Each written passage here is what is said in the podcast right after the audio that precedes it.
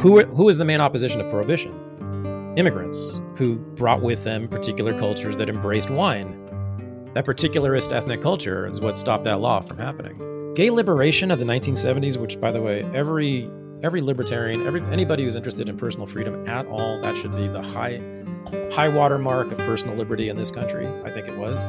AIDS comes along, they get terrified for obvious reasons, for good reasons, of doing this kind of thing anymore.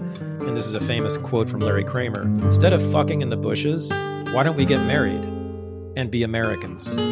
Helicopter parenting, we invented that. That's our thing. That's Gen X. And the theory is that it's because we came out of the first generation which divorce was common.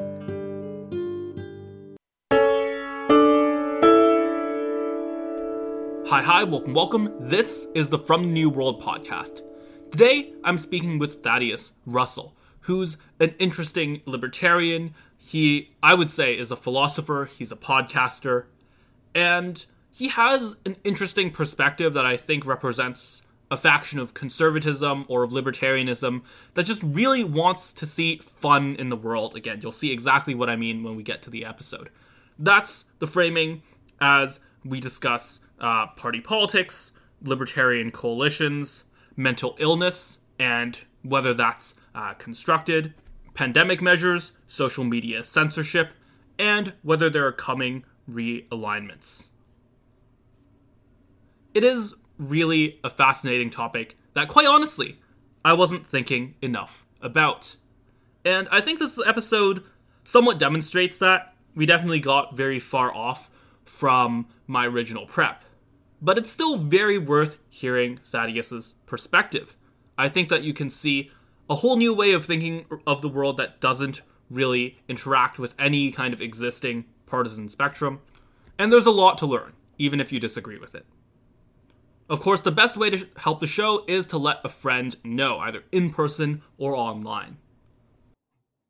And with that, here's Thaddeus Russell. Right, so, so I think I first heard of you uh, through Geoff Shullenberger, um, a mutual friend, and and yeah. I think that yeah, it, it's it's very funny. I w- when I was preparing for this episode, I had you know, I Mandela affected myself into thinking that I had an interview with Geoff Shullenberger uh, on this on this podcast, but but I haven't. I've been on his podcast twice, but he's never uh, oh. he's never been here. So maybe maybe that should happen in the future. Yeah. But uh, yeah, I, I think of uh, both of you among this space of kind of. Um, would you would you call yourself a, a postmodern conservative? Uh, I um I think labeling oneself um in politics is a, is never a good idea. And so I, I avoid that and we can talk about why I think it's a bad idea, but I I don't label myself. I'm willing to talk about my influences and I'm certainly happy to talk about uh, my pos- particular positions on particular issues and how they might correspond with uh, some particular ideology on that. So I, on public policy, on economics, and on sort of the state, I'm pretty straightforward libertarian. Um, however, there's much more to life than public policy and economics in the state. So I, on sort of more philosophical questions, I guess you could say, yes, I am very much a man from Foucault and sort of postmodernist turn generally. And um, I did quite a bit of work on queer theory back when it was being developed in the 90s, actually. So I was one of the, one of the first people to sort of use queer theory academically. And um, also, I did actually use some critical race theory as well, although I wouldn't call myself a critical race theorist, but I've certainly been influenced by that way of thinking about culture in general, race and gender, yeah, I'm quite a uh, lefty pomo on those issues. So that's me in a nutshell, I suppose. Um, but then I have my own, of course, takes, eh, unique takes on various issues that I think are pretty much only mine. But that's right. yeah. I mean, I would never. I, conservative is never a word I would use. I am. I love classical conservatives. I love paleo conservatives. I I love traditionalist uh, Christians and Orthodox Christians and that whole movement, trad, Caths too. I I have a lot of affection for those guys and a lot of affection for their positions, and um, I defend them all the time, and I want them to flourish because big sort of big picture my thing is decentralism i want to decentralize right. political power that's to me the most important task at hand and that's what theirs is as well you know sort of not not ideologically necessarily but the, what they are doing what what the classical conservatives and the the orthodox christians are doing is establishing essentially autonomous independent communities. And so the more that we have and the more that sort of spirit we have of of wanting to establish a society among the people that we know personally who might even live near us and rejecting ideas of universalism and especially universal morality and especially egalitarian universalist morality i think is a good thing so that's right right this that's is, me this is very fascinating to me Good. because i i've only paid attention to politics very mm. recently kind of late okay. obama into trump cool okay. and i get the impression looking backwards, like this is what people tell me that this was always the spirit of the right.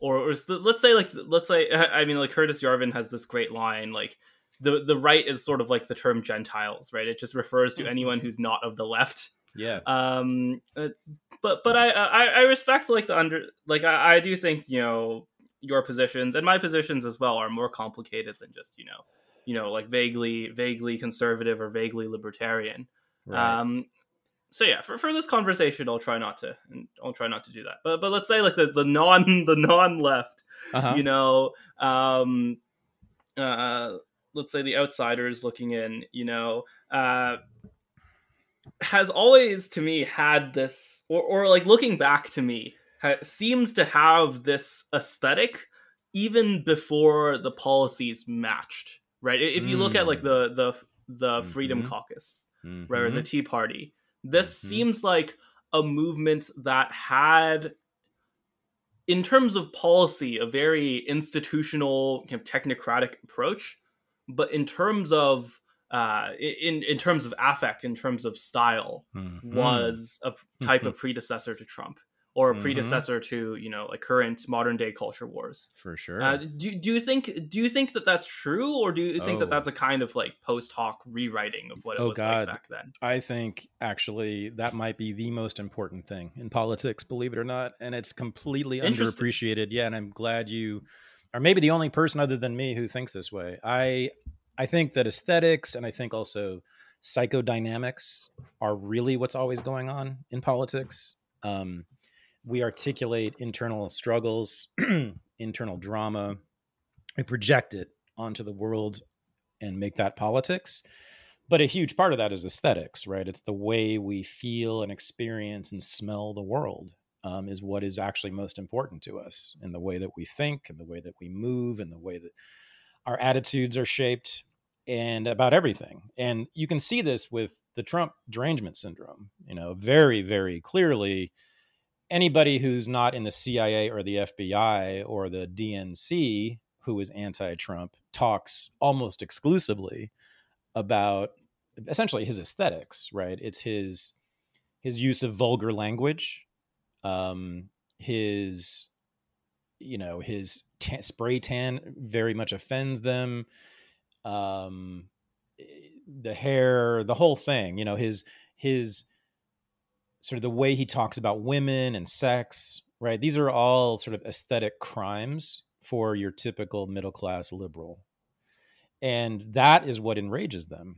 They don't know at all what his policies on Ukraine um, are. They don't know anything really about his policies, of course, but they know all about what the guy looks like, what he sounds like, the things he says, the way he says them. Of course, that is the most important thing about Trump is that he says things in ways that are aesthetically unappealing to the typical middle class liberal in this country.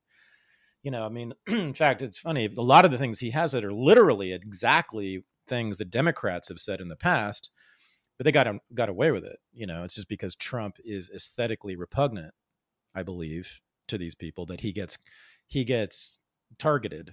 The reason that there has been such a sustained, uh, coordinated, enduring hatred of the guy is that it has been I think, coordinated and initiated from the top, from the intelligence agencies who don't give a shit about his aesthetics. They care that he's going to take the United States out of NATO, or at least they're afraid of. It. Interesting. That. But before we before yeah. we uh, jump to that, I think the aesthetics are important. So so there's there's the first layer, right? There's the first layer of of, of the argument, which is something like uh, something like yeah, it's Trump derangement syndrome. Mm-hmm. It's people who are just so overwhelmed by his affect and by his kind of uh, vulgarity, as you say, that they just can't think straight. But there, there's a second layer, or let's say, like, and there's a second layer of this, right, which I think you alluded to, which is that the aesthetics themselves are actually important. That you know, oh, yeah. someone, you know, Trump, Trump, without the, you know, Trump's policy agenda without Trump is actually different. Would actually get different results. Mm. Would actually be, you know, a mm. different a different political force. right. Uh, I, I, kind of want to zoom in on that topic a bit. I mean, do, yeah. do you think there's credibility in that, right? Do you, do you think there's credibility in the idea that you know, if you have a kind of charismatic leader, even if he's proposing the same policies, that mm that might change, you know, for for the better or for the worse. Yeah. Uh, how how his supporters mm. react, how his allies react, right. how his administration functions, and so on. Yeah, it's funny. So I'm Mr. Pomo, postmodernist here, Mr. You know, aesthetics is everything here, but I'm also kind of in my heart. Um, I am sort of a rationalist, positivist, enlightenment thinker kind of guy. My father was a was a computer scientist, um, programmer, way back in the 60s and 70s. He was like one of the first computer programmers in the world, and so he's got that. He's got that basically Asperger's personality, and in which the only thing that matters is the digits and how they line up and the logical progression and you know the rational coherence. many such friends, yeah, yeah, exactly. And like you could, I mean, yeah. they have no clue what people are actually feeling. no, no clue what other people are feeling. They they know very well, you know, what they've said, and they have an index of what of the words they have said. Um, and they're killer with numbers, but in terms of the way that people feel, and especially the way they feel the world, uh, they're clueless. So I'm that guy at heart. I've just sort of added on these um, these interests in psychodynamics and culture since then, and I have never liked how limited that way of looking at the world is, which you'll find especially in politics, right? A lot of political people, in particular political radicals, on the left and the right tend to be Asperger's types. And I don't mean that I don't I don't mean that as a medical term. I mean that as a personality type. There is absolutely a personality type. Um, that is right, right. Many many people in the podcast included. You know. Oh, in, indeed, yeah. So so yeah. I'm just thinking, as you were talking, I was thinking that's really interesting because I, of course, am defending, um, or I'm saying that what I care about is the policies. Damn it, you know, and I'm so upset with the left for ignoring what his actually policies are. Let's have a debate on the issues, right? That's and that is very virtuous. And I do basically, I'm, in politics, I do wish people would do that more.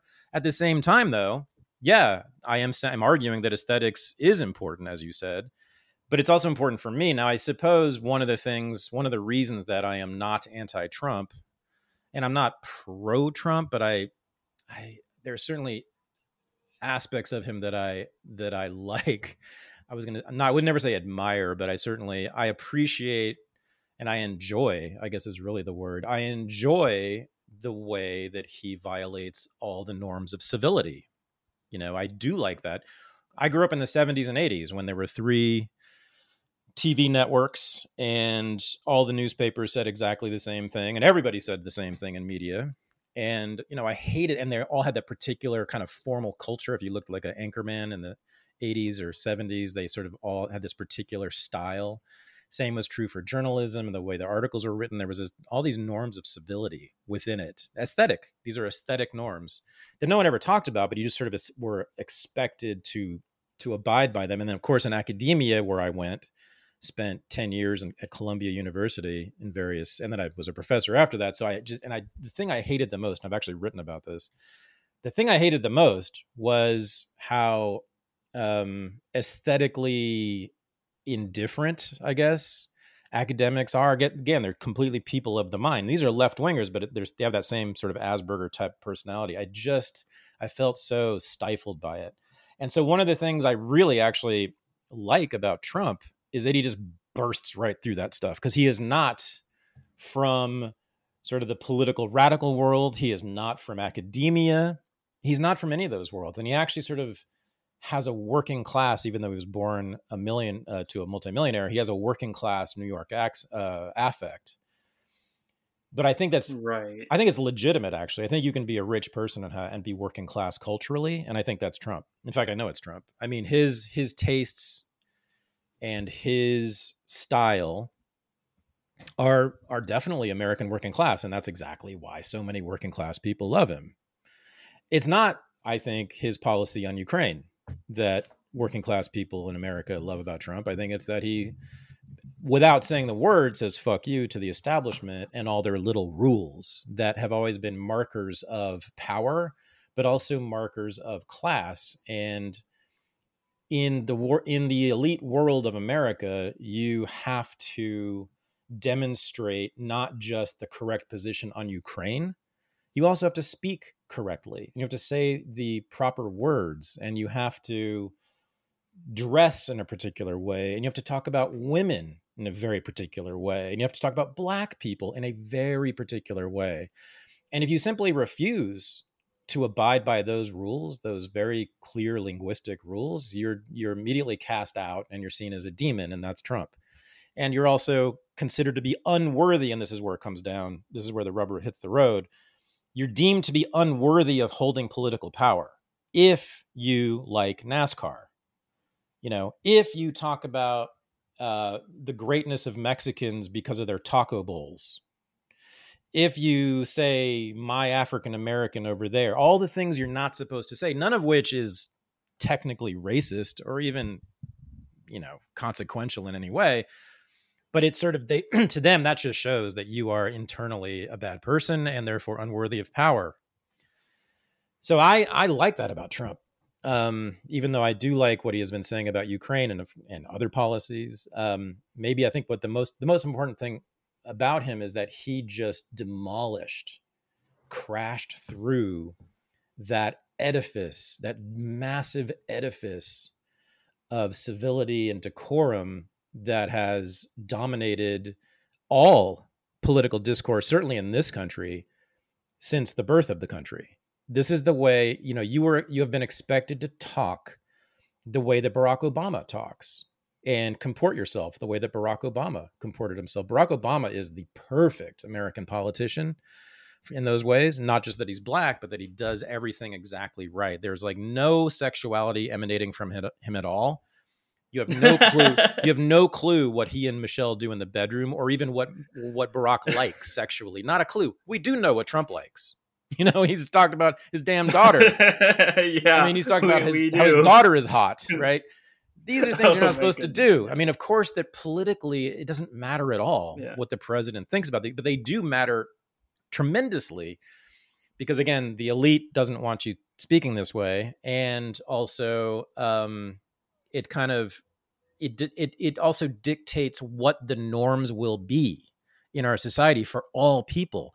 What we teach our children when they're little about how to behave, much of that comes from the top much of many of those ideas are dictated to us by the political leaders and maybe by the school teachers who are employed by the political leaders right? We look at the elites for how to behave.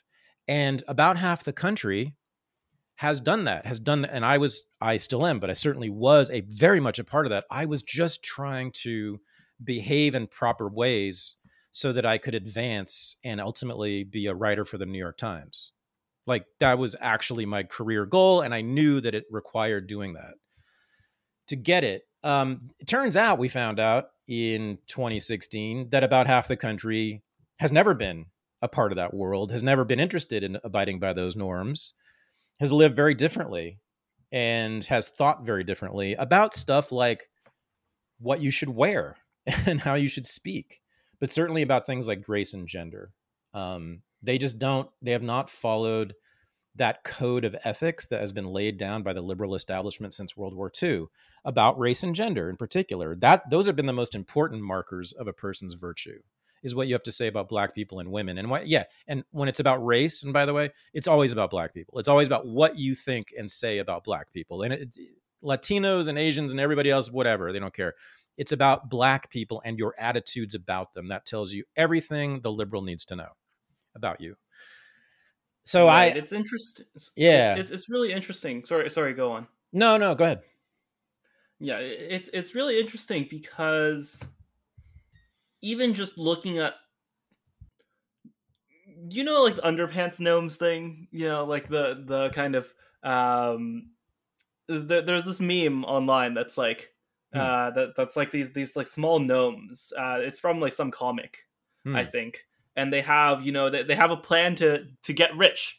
And the plan is number 1, uh steal underpants. Number 2, uh question mark. Number 3, profit. You know, that that's the meme. I'm, I'm not sure you've seen it. Uh, But there's uh, like no middle part, right? They, they don't know what they're doing in the middle to get rich. Uh, that that does seem Oh. kind of like our like actual history mhm. because you know like it's this it's a very weird you know backwards analogy, but you know who who else was a very kind of vibrant you know sexually unambiguous maybe a little too much Hmm. um person uh was bill clinton right Yes, was uh yes. yeah 19, Well, 1996 Okay, very know? different. No, no, no. But wait, no. So actually, Bill Clinton was fundamentally different on these questions. Yes, we all know that Bill Clinton was a horn dog who had sex with all kinds of women at almost seems like almost every opportunity, and we have tons of evidence for that. But look at the way that he comported himself in public as president. Hmm. Right? He did everything he possibly could, right down to redefining the word "is." right to avoid the appearance of being improper. Trump doesn't do that. He doesn't care about being improper. In fact, he kind of right. likes being improper. He talks about his damn daughter's sexual uh, being hot in public, like on camera. He knows the camera's running when he says it.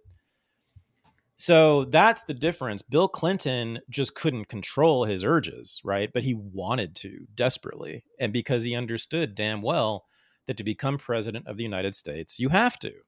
That and in fact, that is what almost brought him down. I mean, if it hadn't been for that, the sexual stuff with Clinton, he would have been uh, maybe the most popular president in history because he happened to be presiding over the 1990s when everything was going well. this was that this was Right, the, the right. heyday of America in many ways, the 1990s. Um, so, yeah, um, no, no, he he did everything he could, right, to hide that. Obama Right. was simply There's a sense Obama was simply it's about repression, right? This is this comes down to Sigmund Freud's Okay. whole thesis about civilization, which is that civilization, any civilization, requires repression, in particular of sexuality, sexual urges, but also of people's violent urges. right Right. We can't have a civil I mean, it just sort of makes sense on its face. You know, we can't have a civilization. You can't have roads and bridges and law uh, if people are given over to their sexual desires and their and their desires to do violence to people. These are two things that we feel every single day. You know, I think you could argue that we feel them maybe all day long every day, but what we do is we repress them all day long in the service of civilization because we know that there will be chaos and, and the bad kind of anarchy if people's instincts are allowed free rein. So Freud said that's what civilization has always done from the beginning, has instilled repression as a virtue. We think of repression as a virtue. Obama hiding his sexuality, we consider to be good and virtuous. Donald Trump not hiding his sexuality and his urges is the opposite, right? So that's because civilization demands it. So it's not just America, even. It's really all civilizations. Now, civilizations have different um, degrees of repression. So in France, of course, for instance, they don't care if their prime minister or their president has a mistress. But there's still a high degree of repression even in French politics, you know, because you know they all wear business suits, which is the symbol of repression. By the way, it was invented for that purpose in the 19th century, and they speak with proper the proper French accent and diction and all that. And of course, there's a whole set of norms about race and gender that they also abide by. Again, Trump ignored all those. And this is why the rank and file of the Democratic Party hates him. But the reason that there has been a sustained anti Trump campaign and it's been so powerful and unrelenting, and it's now what, seven, eight years now? Seven years? Is that, as I mentioned earlier, for the the actual actual political elite, the people who run the country and especially its foreign policy, which means that they run mostly the world because America is dominant. Um, they freaked out when Donald Trump started talking about NATO and about more broadly about how he didn't want the United States doing regime change wars and he didn't want the United States occupying other countries for extended periods. That's when they decided he had to go. It wasn't because they said he said the thing about pussies. It was that he was threatening the damn American empire, which has been the thing every American political leader since Thomas Jefferson has been committed to first and foremost is the expansion and maintenance of the American global empire. Every president in American history has signed on fully to the idea that the United States should and must essentially rule the world and should bring everybody else in the world up to American standards of life. Right? This is why we're always talking about democracy, taking democracy to these other countries, right? Even though like the vast right. majority of people have the, never yeah, there's definitely a kind of you know military industrial complex. No, but it comes there's from a, a no, but it comes of, from an evangelical you know, idea no, it no. It comes from an evangelical idea. Yeah, no, it's this is a secular Christianity. The idea of American exceptionalism is that we are obligated because we live so well and we think so correctly we are obligated to go out into the world, find people who don't live like that and don't think like that, and change them and make them like us because this is, we know that being American is the best way to be. We just know this. And so it is our it's to let to allow other people to not live like we do is criminal. It's a sin. This is actually how American elites have thought since, as I said, the founding. And you can look it up. Right, I mean, this, this is this is, this Yankees, and it's not just yeah. speeches. This is what drives these people. Dick Cheney divested himself from Halliburton before he went to war in Iraq. How much money could Dick Cheney have made if he had stayed in Halliburton instead of being vice president? Right? He it's never same with Bush. Same huh. with Bush. W. Bush. Hello, he was handed an oil dynasty, but he chose to be president and get a five hundred thousand dollar a year salary. Um, what you know, it's never an economic interest. They do they are interested in the economic strength of the United States, so that's why they got the oil. Yeah, they understood that the United States needed the oil in order to be the global empire, right? You can't run the world if you don't have oil. They understood that, but that's not, it wasn't about getting rich, not as individuals. It was about getting rich as a country. These people are actual nationalists. They really do care about this thing called America, and they are fully committed to expanding America as far as they can. Because just like Jesus, who said, Go out and convert all nations, they think that it is their duty to go out and convert all nations to Americanism. Absolutely. Right. So that's and yeah. except for Trump. Except for Trump. He was the first one to say, "Yeah, you know, I don't really I don't know about that." And he kind of said it in that way. As if he were sitting right. on his couch watching TV.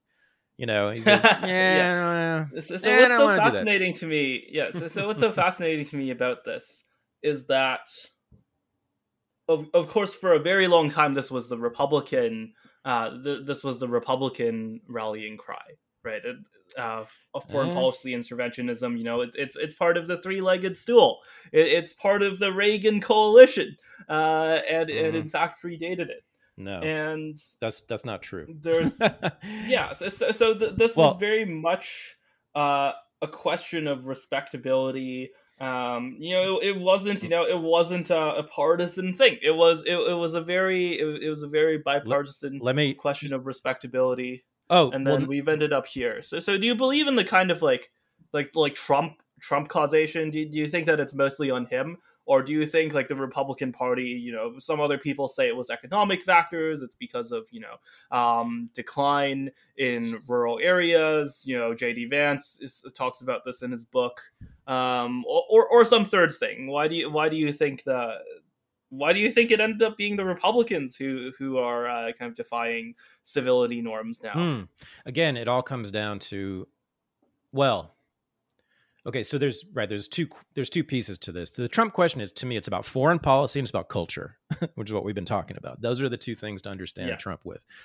So why do the high elites hate him? It's because of foreign policy. Why does everyone else hate him within the Democratic coalition? It's because of his hair and all the things. Well, it's really yeah, it's all the things. Right, right. It's the stuff we culture. talked about. It's the yeah, yeah, yeah uh, why have why have Republicans emerged as the locus of nationalist populism, right? Which has been the sort of not just a Trump movement, but it's a global mo- movement. It's fascinating. It's this is happening all over the world.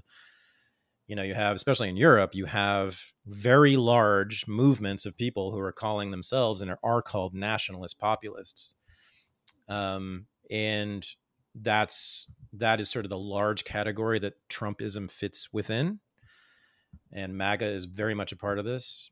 Um, why why are why is it why is that sprouted from the Republican Party? I think it is because the Republican Party for a long time has represented uh, very wealthy people and working class people who did not go to college.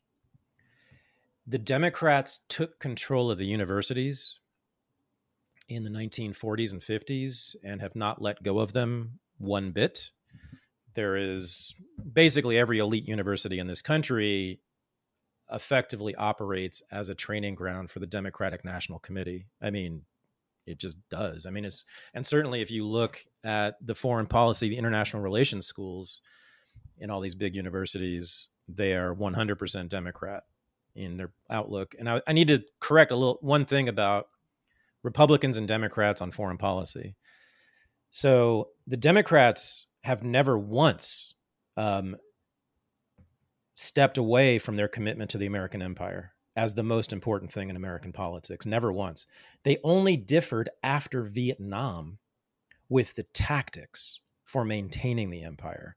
Vietnam, they saw was a massive mistake, which, by the way, they created. It was John F. Kennedy and Lyndon Baines Johnson's war, right? They created the war they saw that it just blew up in their faces almost literally. So they said, now we've got to go a little softer for a while on the communists and let them sort of fall on their own accord. But the Democrats never said, let's let's uh, take our military out of the world. The military bases in the in the world just kept growing. The number of military bases all around the world, and that was a Democratic idea. Uh, the Democrats, and then more importantly, the Democratic Party, they created the American Empire. This is the party. This is Woodrow Wilson's thing right? This is Franklin Roosevelt's thing. America will bestride the globe. That was their idea in order to lift up. See, it's a liberal idea of lifting up the impoverished around the world. We will lift them up and make them better and happier. That's what is that's it a liberal idea though, or is it a yes. Christian idea, or are those indistinguishable? Exactly. So to me, right. mo- okay. modern American modern American liberalism, and especially the progressivism within it, there's sort of the kind of the harder edged version of liberalism, the people who really think about this stuff and really care about it, um, is secularized Christianity.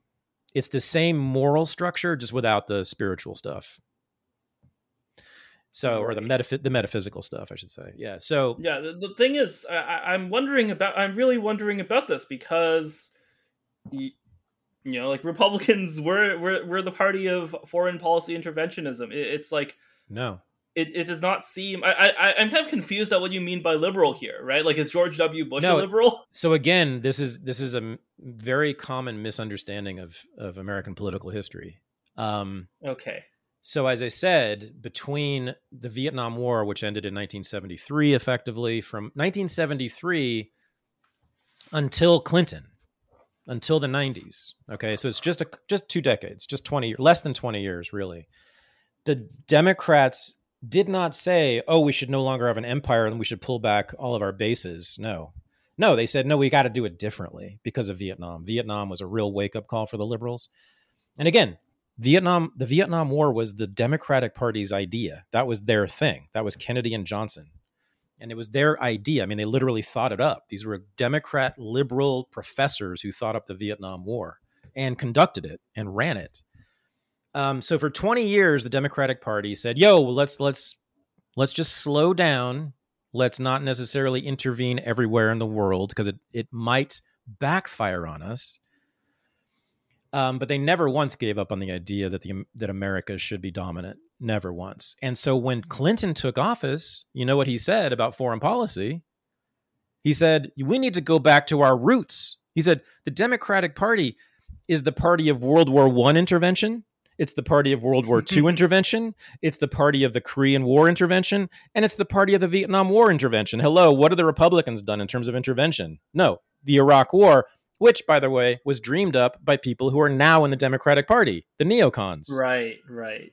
And they always were. They those guys, the neocons, all started out either as socialists or uh, Roosevelt liberals, New Dealers. All of them, Kristol, Podhoretz, all those cats were all liberals or leftists.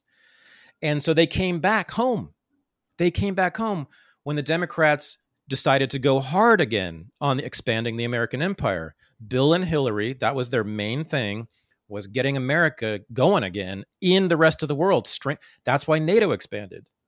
After the end of after the Soviet Union collapses, communism is dead, and this thing that they created just to stop the Soviet Union, the NATO, has to be not only maintained but expanded, doubled, tripled. What? That was Clinton's idea. That was the liberals' idea.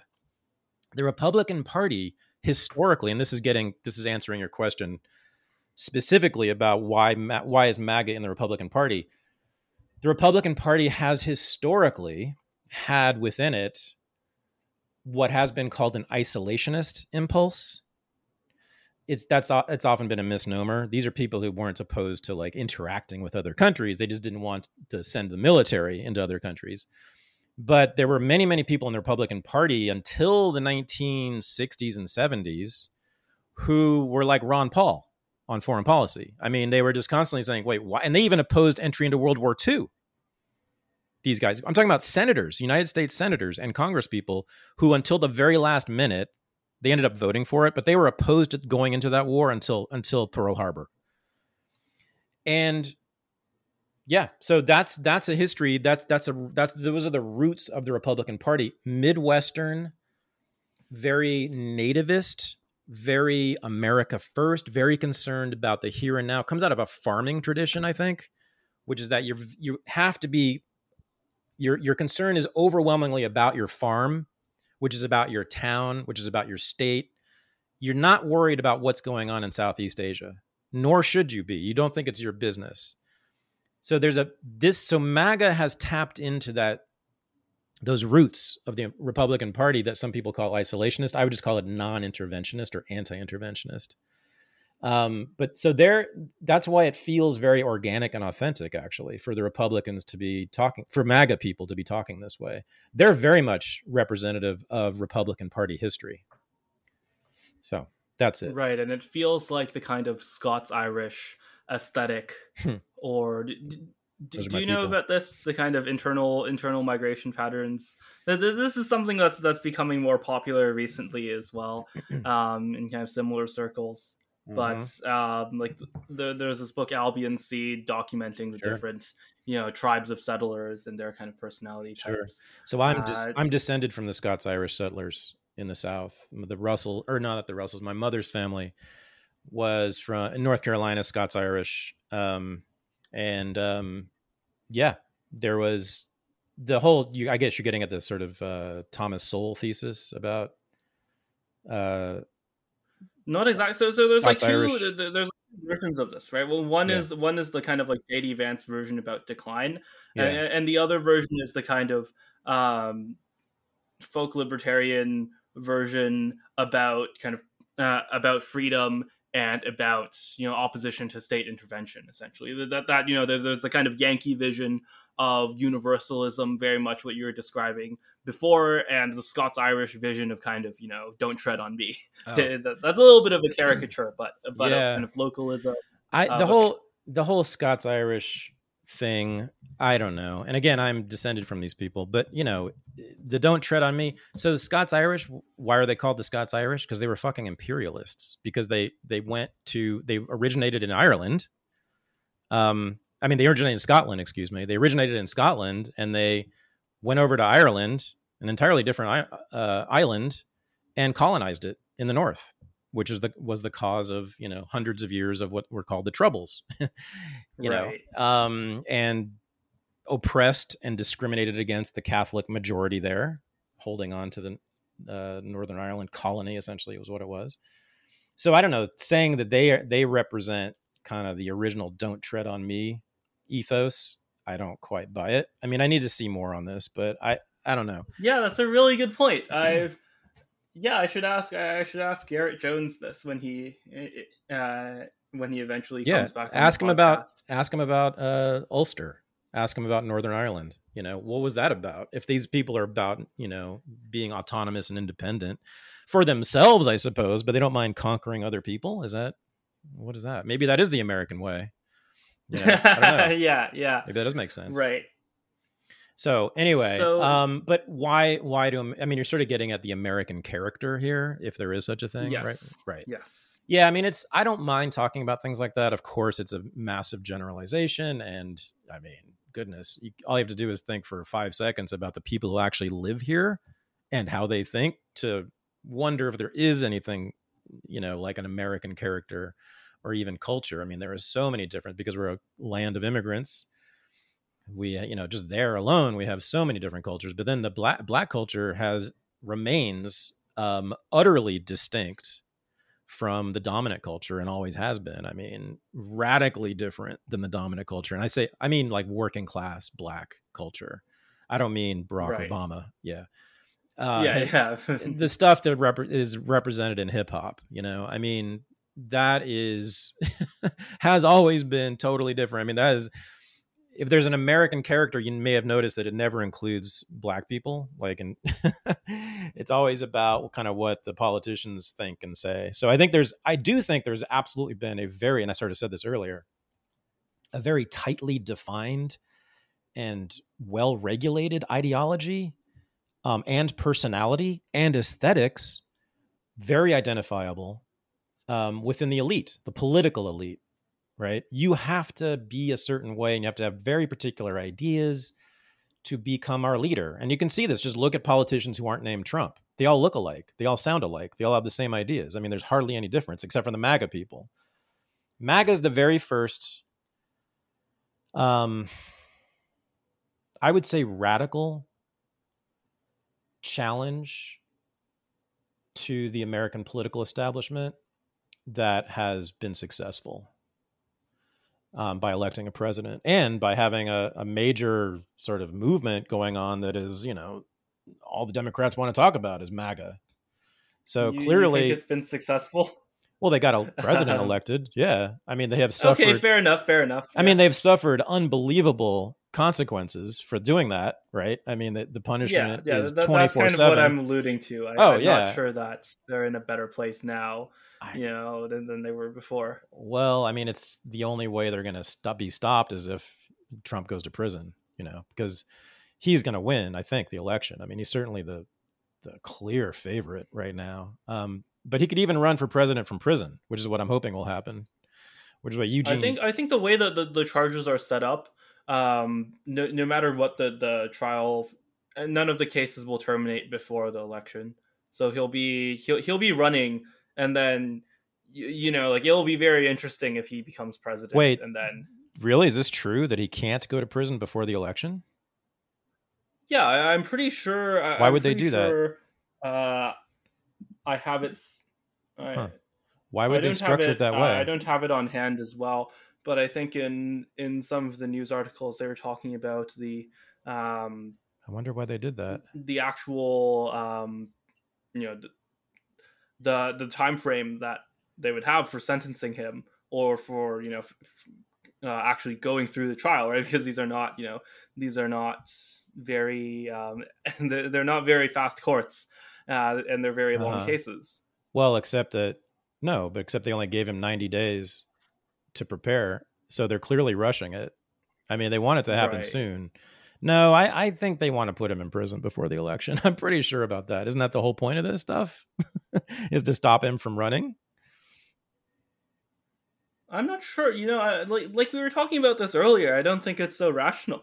I, I think Huh. that you know a lot of people, a lot of people think that he must be guilty of something. A lot of people see him, and, and some of the like the documents stuff. You know, like uh, I, I'm convinced. I'm not sure that he should go for, go to jail for that, but I'm like somewhat convinced. You know, like so someone Hmm. tells me, you know, like Donald Trump didn't follow the proper procedures for declassifying documents. That's not so surprising to me. No, You know, but So- neither did so, Biden. people looking neither sorry? did Biden, but neither did Biden, neither did Pence, neither did like a half a dozen other presidents. They've all fucked up with the documents. This is such a trivial charge. Yeah, that, that that's fair. That's fair.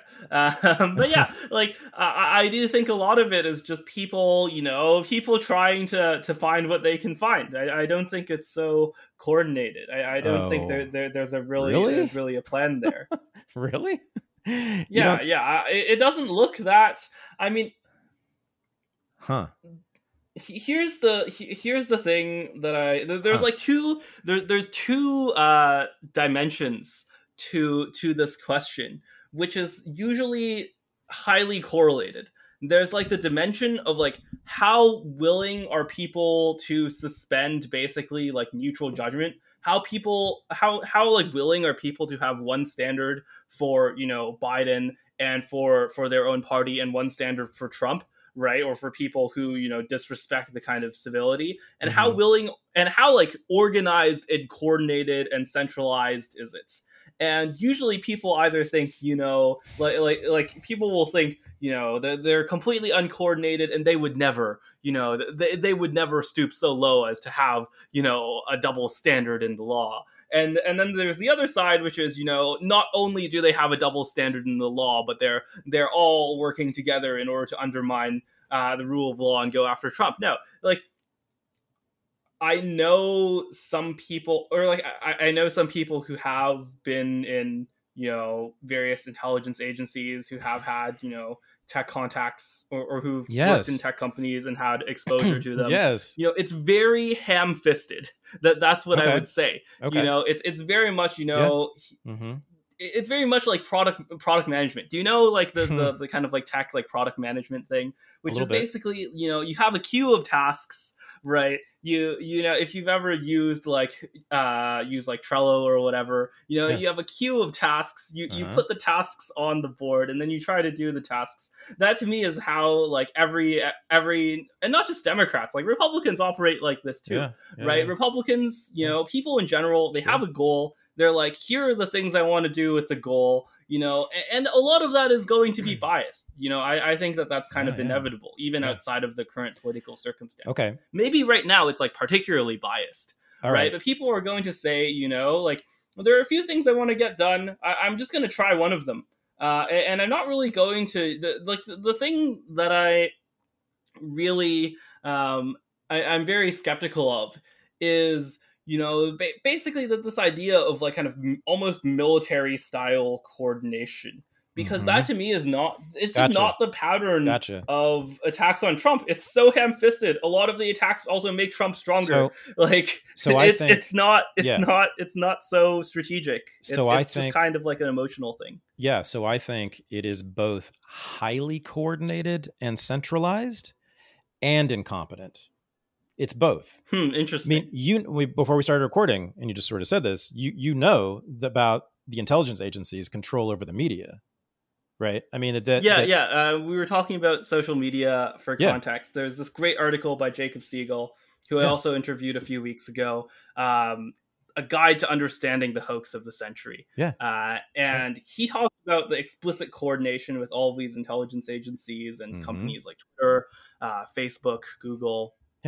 And it really is, it really is quite damning what kind of passes for um, evidence or passes for, you know, uh, justification for this kind of coordination. Yeah, And, so and I should say there's been a, there's a, been a recent court case, Missouri v. Biden, that um, mhm, uh, hopes to restrain these kind of actions. that's right. But uh, yeah, I, I- do think that. Yeah, I, I guess I should talk about in more detail what I mean by kind of like coordination. okay. So when we think of coordination, we usually, I think like most people think of how a business works, right? Mhm. So you have basically, you know, you have the CEO, the CEO instructs some people to to get a job done. Everyone's kind of aware or like your manager is vaguely aware of what you're doing, you know. Um whereas to me the behavior of certainly of kind of political parties certainly of kind of left-wing politicians but also to some degree you know th- these kind of like twitter file uh revelations show a much more like reactive way way of thinking right? So, Mhm, so, so there's mhm. like two models that I w- want to compare here. One one model is like the, the best example of this is kind of like the stuff people say about the world Econo- uh, economic forum right? Is is that you know like it's this one guy who's running everything and getting all of these leaders to come together Right. and and plan where it's much more I, I think that like this is this is proven now. Like this is this is the stuff that uh vivek uh vivek ramaswamy was talking Mhm. about uh, of how he just got like a cold email from them saying like oh you should come to this event and we'll put you on on on the newsletter and and they put him on the newsletter anyway because he's even though he said no Right. um, Right, right. It, it seems like yeah, it seems like the man walking in front of the parade. You know, it seems like there are many people who want to do the same same thing. You know, like Yeah. many, many people who want to uh, do something to stop Trump. You know, this is a v- very common phrase, right? You know, something Mhm. must be done. Mhm. You know, but. I, I- I'm very skeptical that all of the people who are doing something are actually kind of collaborating in, in a kind of you know in a kind of hierarchy as opposed to you know basically just like flailing do, doing what they can if they have some kind of power then they're going to use it Th- that to me is much more you know that, that to me is much more um Yeah. related or or it, it fits the data much better to me Well, I mean, but it's undeniable. We know this. There have been um, very concerted attempts to coordinate control, social control. Um, I mean, Operation Mockingbird. We know this. The CIA, very famous operation, which is we don't even know. Probably still is going, but we certainly knew that it was going as of the 1980s. Um, was them dictating to every newspaper in the country what they should say about war and US troops in places and what the State Department's doing, foreign policy in particular. I mean, and that's why if you look at the New York Times and the Washington Post over the last hundred years, they always say the same thing about foreign policy. And they have all supported every war, and they've all said what the CIA has told them to. Um, so that is absolutely a coordinated effort. There's no question about it. At the same time, the CIA, you're right, you're really right, is not made up of geniuses, right? What the CIA was doing in the 19, early 1960s was trying to figure out ways to blow up Fidel Castro's cigar. I mean, and the stuff they were doing just with the Castro alone is just the craziest shit you can imagine. They were experimenting with LSD.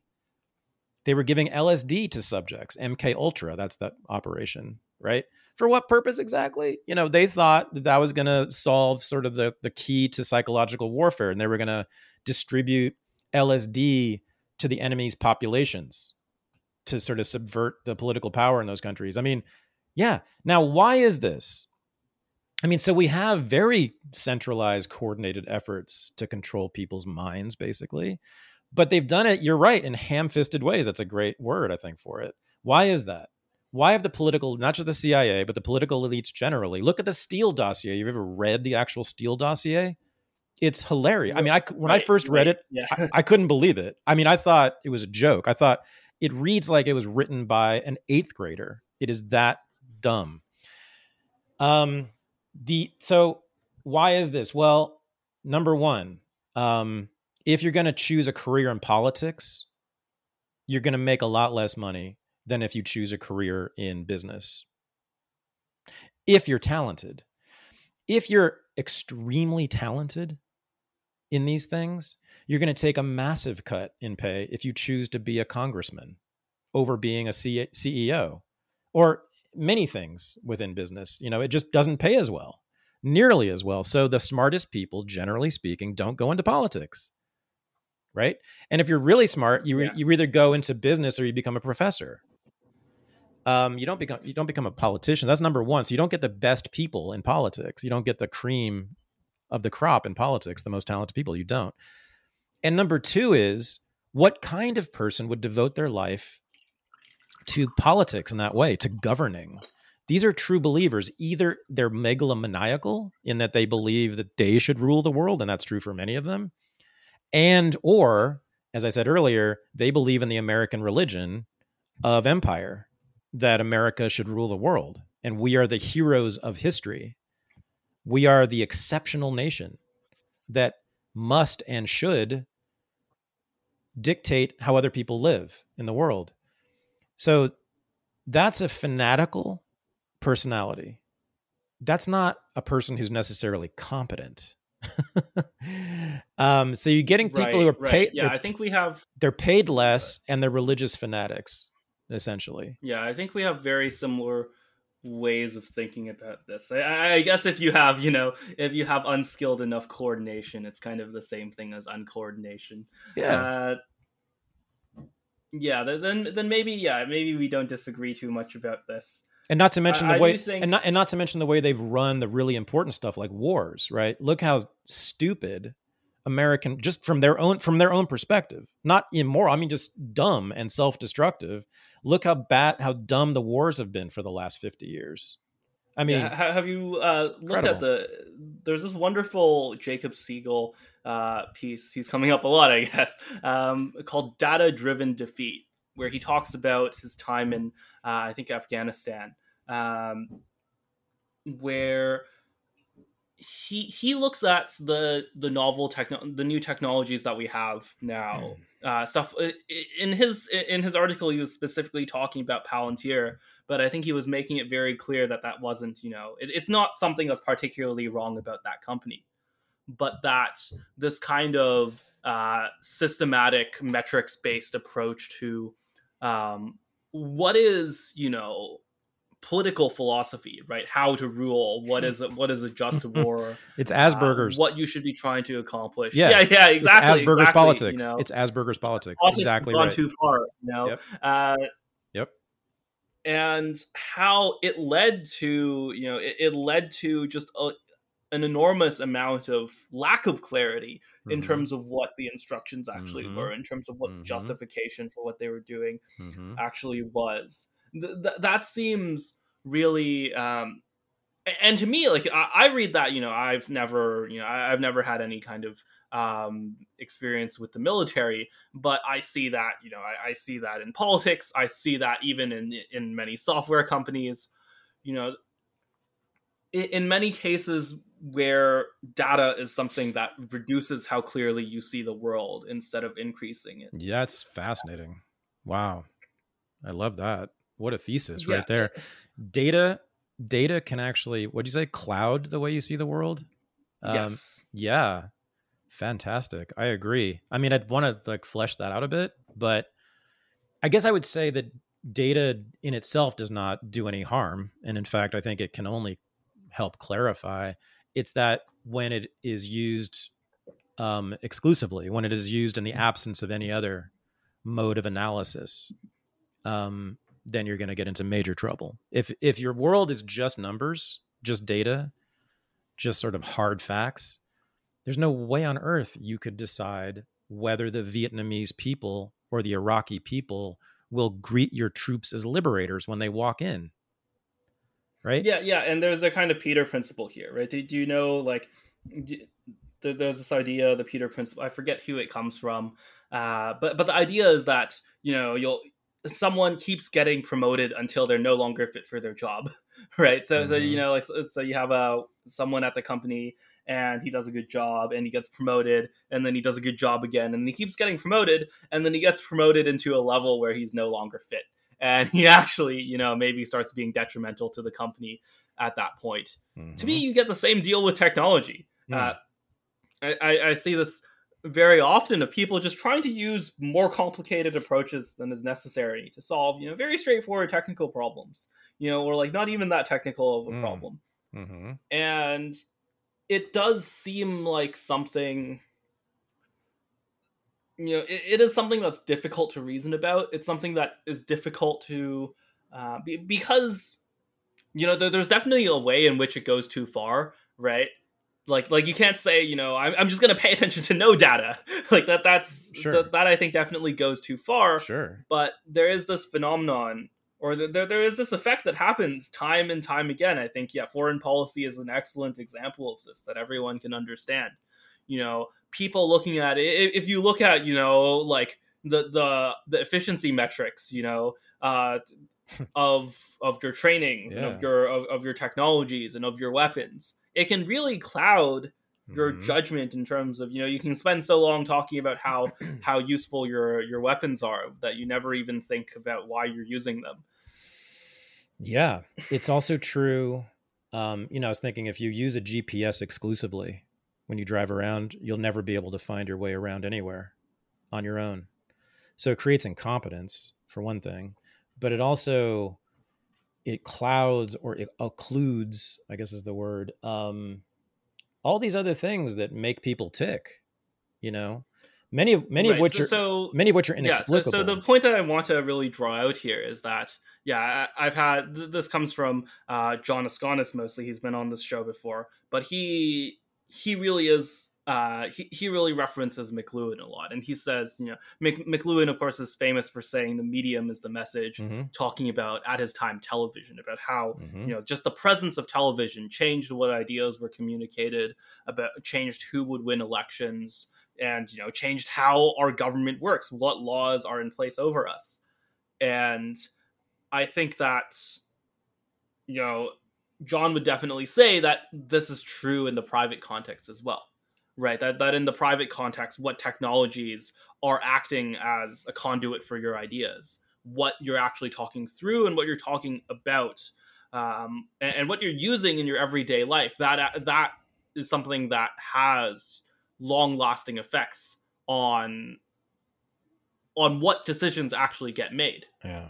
Right? So so so you end up with a situation where where where the thing that's Okay, I need to slow down. So, so, you end up in the situation. So, so let's take the Afghanistan example, right? Mm-hmm. You have, uh, mm-hmm. let's say you have, you know, minimal data. You, you can still, you know, count how many troops died. Let's let's say this is like World War One decision making. You can still count how many troops died. Yeah, yeah. You can make various estimates of mm-hmm. your uh, mm-hmm. adversary's military strength, mm-hmm. but you know, it, it's not the kind of systematic metrics based warfare that we have now. Uh, what does what do, what does Winston Churchill do to decide? You know, to, to decide uh, his military strategy. Well, well, he looks at you know he, he looks at his people being bombed. He, he he looks at you know the the occupation of France, and he makes this you know fundamentally um, political decision. Right? He he makes a, a decision based on his judgment for the good of the people. Yep. And you, you look at the American context now. You look at you know you look at uh, Afghanistan. You look at Iraq.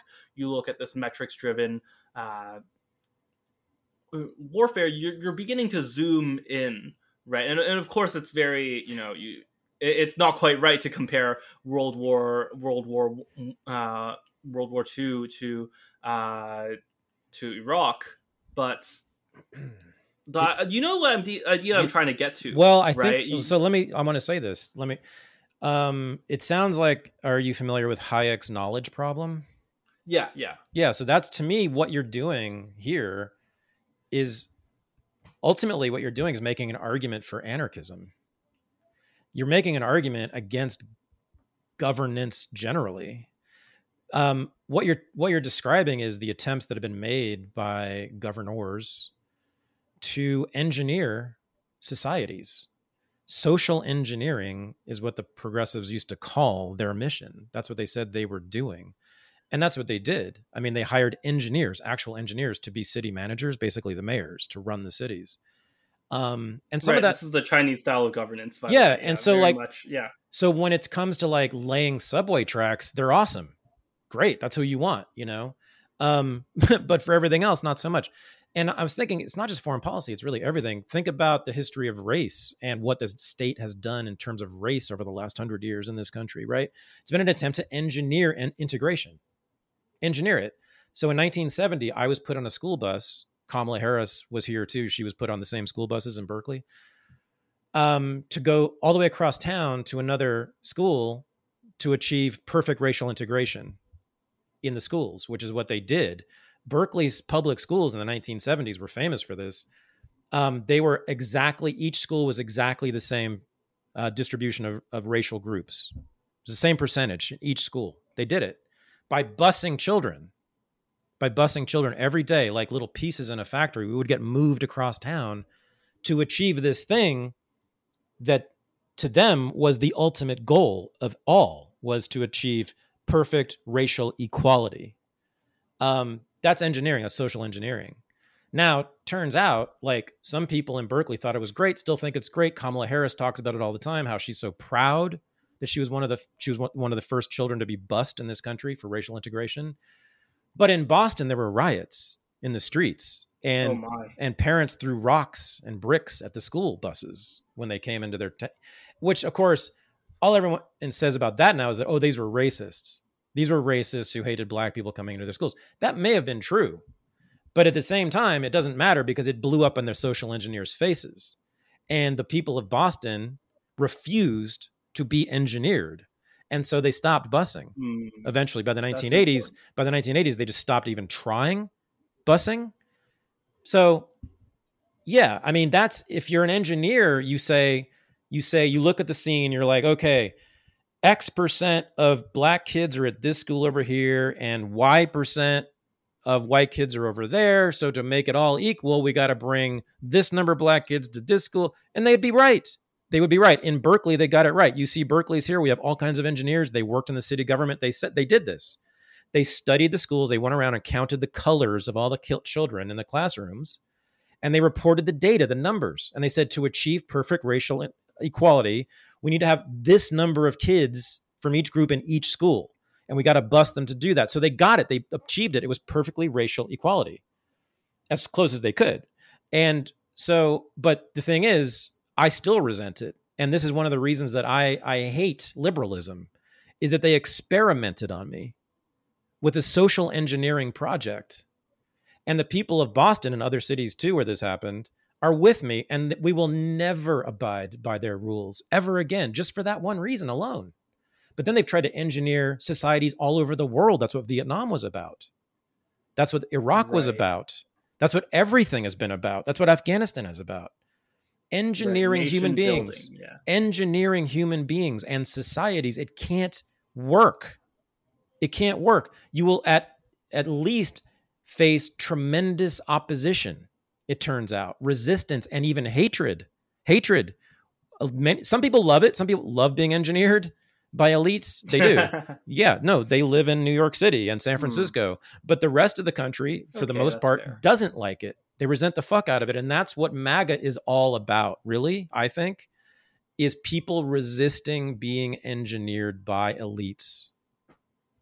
Um right. So so it- so i think yeah. about this and yeah th- this feels like a conversation that I, i've listened to before where so so, so here's the he, he- here's the gordian knot right in a way the the kind of the, the social engineers won right like that that Mhm. they like the busing the busing style you know vision of of forced equality won like that is you know that that's you know university policy until very until very recently and i'm sure they're doing it in Mhm. secret now right you know of, of racial admissions Yep. it's you know civil rights law it Mhm. influences every single workplace uh, or Mhm. every single workplace above i think like 25 employees or something like that Yep. right so so so they sort of won Hmm. uh like that's the thing that i'm I, i'm kind of confused here about when I hear conservatives listen or I, I listen to conservatives make this argument where they say like you can't socially engineer people, but they they did right, like they they, they won. No, no, I don't Yeah. think any. I don't think anybody's won. I think it's an ongoing war, and Mm. my side just won a major battle, not the war. But yes, they're going to continue to do affirmative action by other means. But, you know, at the very least, they've been publicly, nationally shamed about their attempts to Right. do it, at the very least. And there are certain means that are now barred from them. They can't do it. So they have to do it in very increasingly sneaky, underhanded ways um, that are going to look ever more ridiculous to people. And I do think that ultimately it will fade away. There will always be probably institutions in this country that are just I come from Antioch College, which is one of these colleges that will I Mm. trust trust me will never um, stop trying to integrate the hell out of their student body. They will never stop trying to get every black face they can onto campus. But I think the mainstream the mainstream will absolutely shift away from it and there will be new modes of education most importantly where a lot of like black kids from the hood can actually get educated meaning the internet meaning unregistered Right. academy. It's like the school i have. There's all sorts of schools online now where you can get a better education than you can at harvard. Like clearly a better i mean and i mean harvard. You can get clearly a better education online uh, both in free spaces like youtube and in these new schools that are popping up all over the place you combine that, you're going to be way better educated. So like it will be less of a concern to get all the black kids into Harvard um, or to college, right? They don't need to go. No one needs to go to college anymore.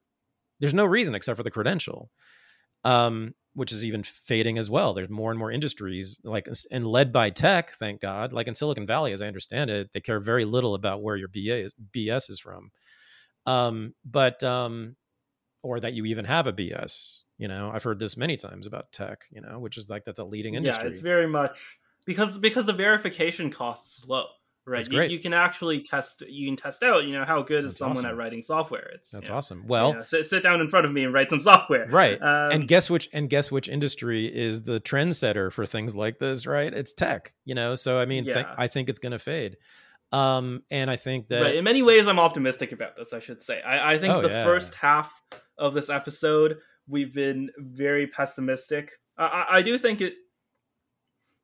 Yeah, I, I do think you know we should take these problems seriously, but we just look at. I- I, I think you know, Ba- Balaji Srinivasan. I don't know if you know him, sure, but he, he has this idea of peak centralization was the 60s, right? We had was- technology that he was, was ever spectacularly centralizing. wrong about something. What was that a few few months ago? Oh? He, pre- he predicted what was that? he Oh, the the the uh, hyperinflation. Yeah, I don't know. I, I think that you look at it at a kind of you know macro level. you look at it almost in a kind of EA way, right? Where, where if there's like a five percent of the economy crashing, and there's you know something you can do to do do do to tell the world about it, Yeah, uh, then, then you do it. Yeah. Uh, even if you think that you know ninety five percent of the yeah. Sorry. What was it? So what's his That- new? that's my reading of it, but you know. Yeah. Okay. Sorry. Sorry to do that. But what? what so uh, what was he? so- s- Right, right. What were you referring So, to? so he has this idea that peak centralization was like the 60s, that, that you uh, had the invention of ever more centralizing technologies, stuff Mm. like cable TV uh, is the biggest Mm. one. Mhm. Uh, Mm. Even like the early computer, like the pre internet computer, was very much a Mhm. centralizing technology. DARPA. And then slowly you get, you know, and, and certainly industrial systems, right? Uh, and, and then slowly you get a decentralizing uh, technology. You get first social media, Yep. which you know still still ended up, you know, like you still ended up on social media sites, but you know Mhm. whatever you think is bad about the social media sites maybe is not so bad, or uh, compared to you know compared to the pre um, pre and pre social media, pre internet Mm-hmm. video and uh, or like television and uh, radio uh, Mhm. networks Mhm. and then you get you know even more so with uh, AI. I think this is one of the big things that people's predictions were wrong about, notably Thiel. Uh, I have an article about this about yeah the, the way that especially language models work is very encouraging of basically pluralism because there's a small chance you know that there's a Mhm. small chance that it says the emperor has no clothes there's a small chance Mhm. that it can generate you know just both both like just just wrong things right but also things that are you know are very politically inconvenient It's um, it's a it's a highly dynamic system. That that's why it's so interesting, and you and, and I should say, you know, that's also why it's so valuable. That's also why it can be used in so many ways.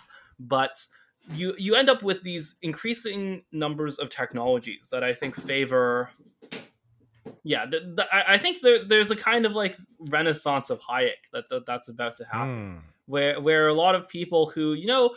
I, I have many friends who would not consider themselves, you know, libertarians, who would consider themselves um, opposed to the kind of, you know, libertarianism as it's been historically practiced, let's say Uh, but look at what but who read hayek who read what he's saying about uh, the information problem who read what what he's saying about you know increasing reliance on centralized governments. And it says you know even though like, like you said at the beginning even though uh, they might be a traditional catholic even though they might have very different social views even though they might favor a kind of uh, local redistribution a kind of local egalitarianism they see the problems with overreaching.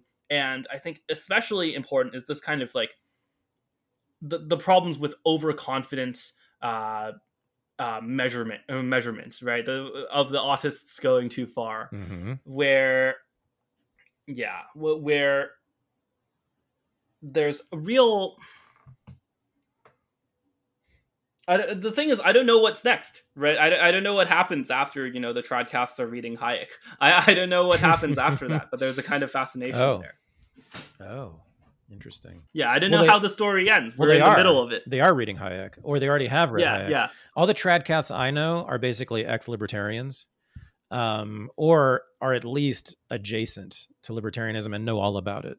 You know, I mean, I I, I run, Right. That, that's the that's the great thing about uh about the internet, especially about like Twitter. Twitter is kind of the an- anti-academia, right? Academia Sure. is where you know macro and microeconomists will never talk Sure. to each other, um, no, or, at least not as much as they. it's should. actually the Um, it's the perfection of academia. It's what Right, academia, right. It's what It's- it's academia the- should it's- be. Yeah. With, with Yeah. all with all the mess in it too, with all the with all the nuts and the stupid people and the yelling and the all the shit, because that's life. That's that's Yeah. that's life. We now have a window onto everybody, you know, um, which you don't get in academia. Mm. You only study the particular people we're interested in. You know, like the leaders of the civil rights movement. We'll have five thousand books about them, but other subjects will be uncovered. You know, like the history of the Federal Reserve, for instance. You know, they won't talk about that. But um, so I mean, I didn't even know. I had no idea. I have a PhD in American history from Columbia University, right? And I taught um, for years, twenty five years. I didn't know anything about the Federal Reserve until I started reading libertarians when I was in my 40s. Like, that's insane. That's ridiculous. They don't even, and I'm not saying they have to have a particular position on it, but we didn't talk about it at all. Like, it was unimportant. Like, what? But boy, I could tell you the top 25 leaders of every civil rights organization in the South in the 1960s. I mean, I know their names, I know their biographies, I know their personal histories, I know their sex lives, I know everything.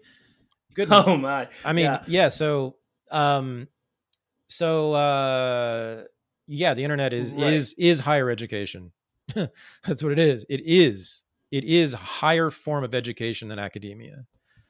That's Um, fascinating. And- no and doubt about say, it. You know, the medium's a message. Yeah. No doubt about. It. I mean, Joe Joe Rogan's a great. He's like to me, Rogan is like an exemplar of what the internet produces in terms of intellectuals, right? He's what I think he's like the sort of a yeah, he's a great example of an internet intellectual. Someone who never went to college, didn't wasn't political at all, wasn't intellectual at all until he was well into his 30s, maybe even 40s. And he starts this even the podcast, his podcast wasn't intellectual at all until, you know, after several years. He was just getting high and talking about tits for years. But then he suddenly got interested in intellectualism like well into his 40s and he used this as a means to educate himself and as a spur to educate himself and you know believe me i i have major reserve major issues with some of joe's thinking but you know pretty impressive. Right i mean i think as so, for someone who doesn't come from any kind of intellectual background at all to know what he knows and to be able to articulate arguments the way that he does all of which is learned from just the internet. Um shows me that the internet's doing a way better job of educating our youth than Harvard. So, uh, yeah. And it also, I mean, it produces a bunch of idiots too, for sure. But that's what we had before. I mean, they've always been around, just that we didn't know about them until the internet. We didn't know how stupid people were until the internet, until everyone had access to the public forums and you can see just right, right. In, in, many are. ways, the internet is a kind of you know people worry about echo chambers. In, in many cases, they're, yeah. they're, only worrying about it because they're seeing yeah. echo chambers other than their like, own. Having been on having been on Twitter now for fifteen years, I guess. I mean, I I know for sure that more than half of this country, I will never, ever, ever, ever be able to convince of anything.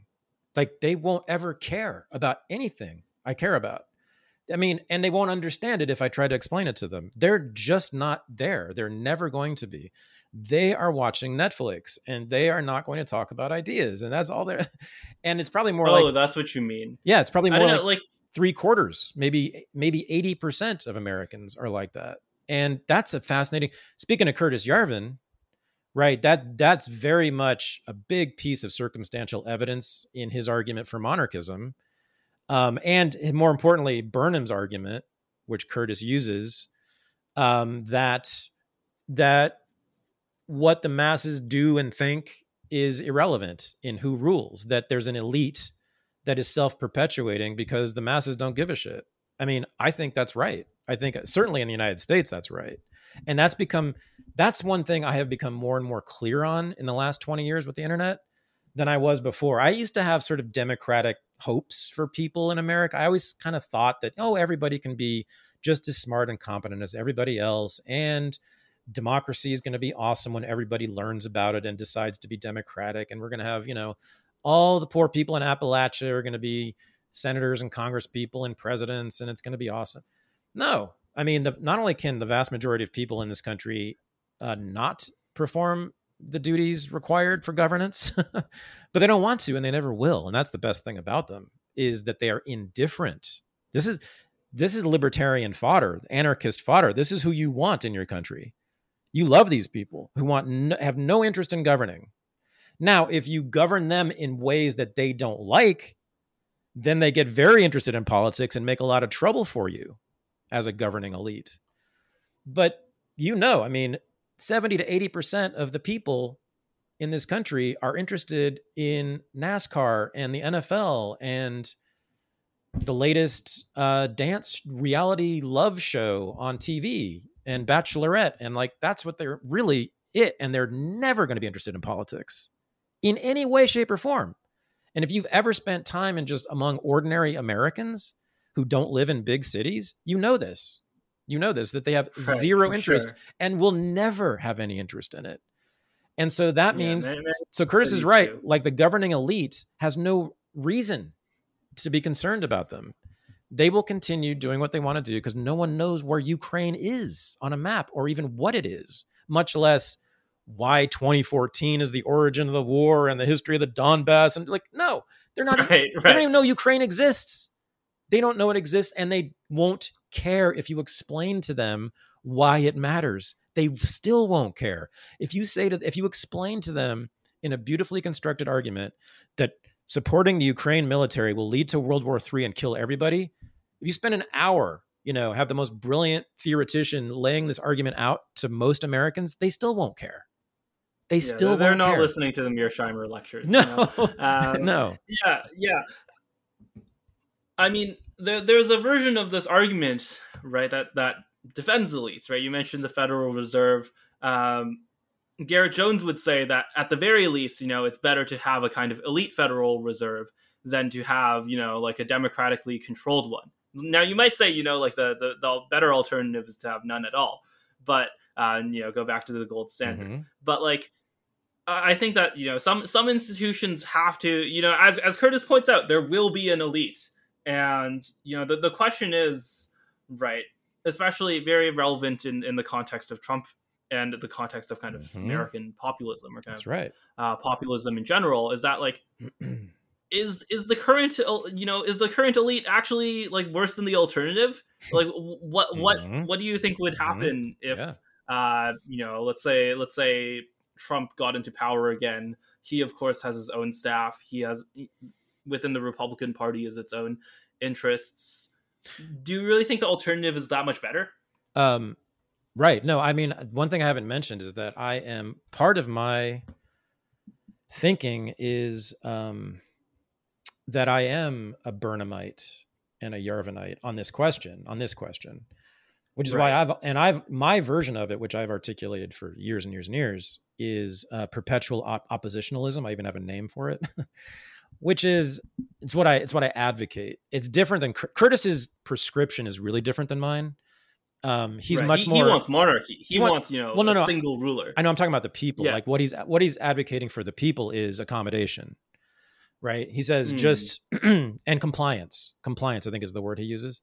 Comply with them. Don't, you know, if they try to do something, just go along with it. Um, he's he laid this out very clearly. Mine is I mean I I don't advocate rebellion unless it's absolutely necessary because you just get squashed by the state generally. Or if you know you can get away with it, if you know you can get away with it, sure, go for it. But my thing is um, perpet- perpetual oppositionalism is about psychology. It's about one's psychological orientation to the state. And it is about the degree to which one has merged one's identity with the state or the ruling elite, whatever it is. I, I consider like corporations part of the state now, so I, I'm including them, major corporations. Um, so a lot of people wear the red, white, and blue, and they talk about being American, and they cry when um, Americans win gold medals at the Olympics, and they support every war, and they support our troops, and they love America, and they love Fourth of July, and they send their son to fight in the Iraq War. Right? These people have merged their identities with the United States of America. Um, to the point, to the extent that they're actually sending their son to die for it. I mean, that's now what you get from that in this case is a lost war and a dead son. So it doesn't work out often when people merge their identities with the nation state. Ask Germans in the 1940s, you know, if how well that worked out for them. Um, some of them didn't merge their uh, identity with the nation state. They were put in concentration camps or murdered. right. But the ones who So- did, but the ones who did were blown into vapor by allied bombers, you know, um, or put on trial and hanged by their necks or just shot in the throat by, a, you know, I mean, they were annihilated. Um, right. So, um, yeah. Right. So, so the question is, you know, what what is the best what is the best thing to do now? Right. So- let's say let's say you're American, you're Yeah. skeptical of of the kind of ruling elite. You So- what what are you doing? do not do not merge your identity with them do not um, they are not your family i mean my parents refer to every democratic politician by their first name right it's as if they're even though they don't know any of them never met any of them it's this thing it's the merger of one's identity with these people who rule over you no let i'm i'm with curtis in terms of strategy Sure. I mean, I think strategically it's best not to fight them in general, in general, and let them rule. Let them rule. So I'm with Curtis on that. Let the elites rule. Absolutely. Because I don't want to rule. I don't want to govern. I don't want to decide how many dog catchers we have and when garbage pickup is and who to put in prison and who to kill. I don't want to decide all that. I certainly don't want to do it myself. I want other people to do that. Thank you very much. I want to live a life. Thanks. I'm not interested in ruling other people. Um, so let them do it. Let them do it, but don't ever once think, "Oh, those are my people. They have my interest at heart." Oh, you know, I trust them. They're basically good. They might make mistakes. You know, this is the way that liberals are thinking about Joe Biden these days, right? Is that he's he makes a lot of mistakes, but he's he's good guy. He's our guy. He's he's a good guy. He's family. You know, uh, don't do that because what will happen is they will send your sons to war. I mean, literally, that is what happened, has happened when people have merged their identities with the nation state. Not just the United States, of course, every country on earth, this has happened, where mothers have willingly, even enthusiastically, handed over their sons to fight, to kill, and die in a war they know nothing about except what the elites have told them because they're part of the national family. That's it's just a bad thing. Not just killing your sons, but all sorts of laws and policies that you may not like, they will foist upon you without even second thought because they know you will accept it. Like the way the Democrats have thought about African Americans until recently, right? No matter what we do to these black people, they will vote for us. So it doesn't matter. And this is consequently, look what the African Americans have gotten from the Democratic Party, right? They're, they've been made vassals of the st- uh, wards of the state because they Right. they're considered because they've merged their identities fully with the Democratic Party when they run the when they run the government. They're wards of the state. They grow up in a public. The working class African Americans, by and large, grow up. They wake up in a public housing apartment. That's the state. They go to a public school. That's the state. They interact with the cops probably every day. That's the state.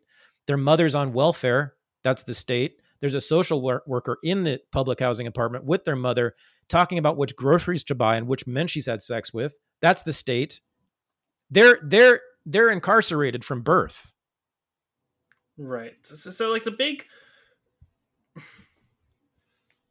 I don't know. The thing that I, I keep circling around is that actually okay. So, so I want to give one one kind of like related related idea there, which is like the idea of the swing voter, right? The the the, the people who have uh, their their specific appeal to are people in basically highly contested states. You know, the Midwest, um, some parts of the South, Georgia, you know, Arizona.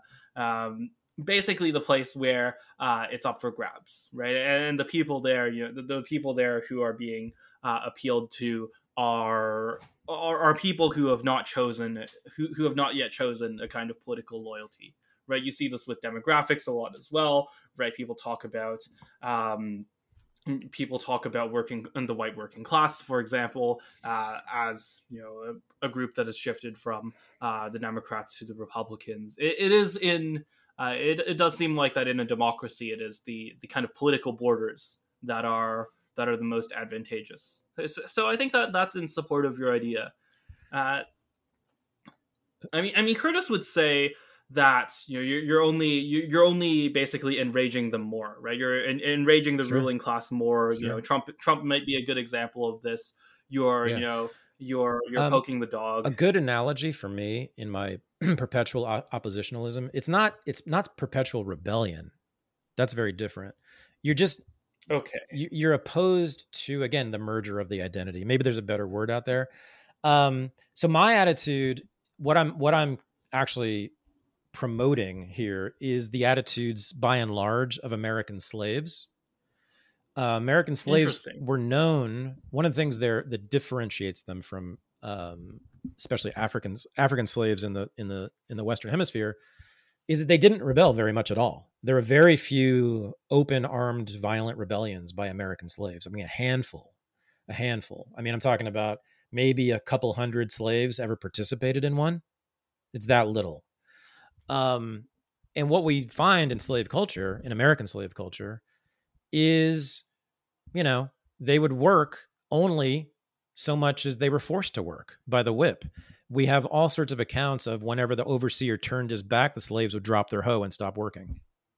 And they would only work when they were being watched or being threatened with punishment.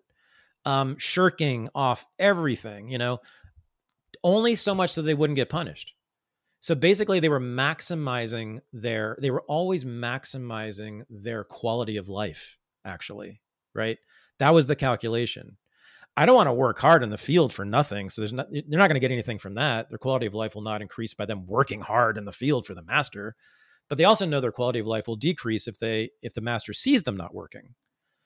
So they try to thread that needle there. They try to find that, that point the sweet spot where their quality of life is maximized, where they don't work very much and they don't get beaten. That was that was the Right, so best That's a kind of pragmatism. that was the best Yeah. possible world for the slave at that point, right? And they figured that out. So it wasn't so rising up, you know, getting the other slaves around and organizing, you know, getting their shovels and tools and trying to beat up the overseer and then grabbing the guns and going to kill the master. That happened like twice. Once, Nat Turner in Virginia is actually the only one I can think of where that really happened. Um, and that was like 20 slaves did that.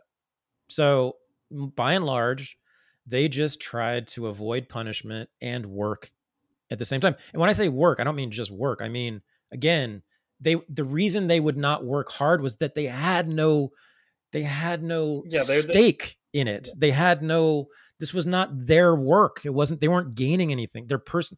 They weren't personally um, invested in it in any way. Right. Um, yeah. That's what I'm saying with politics. It should be our attitude.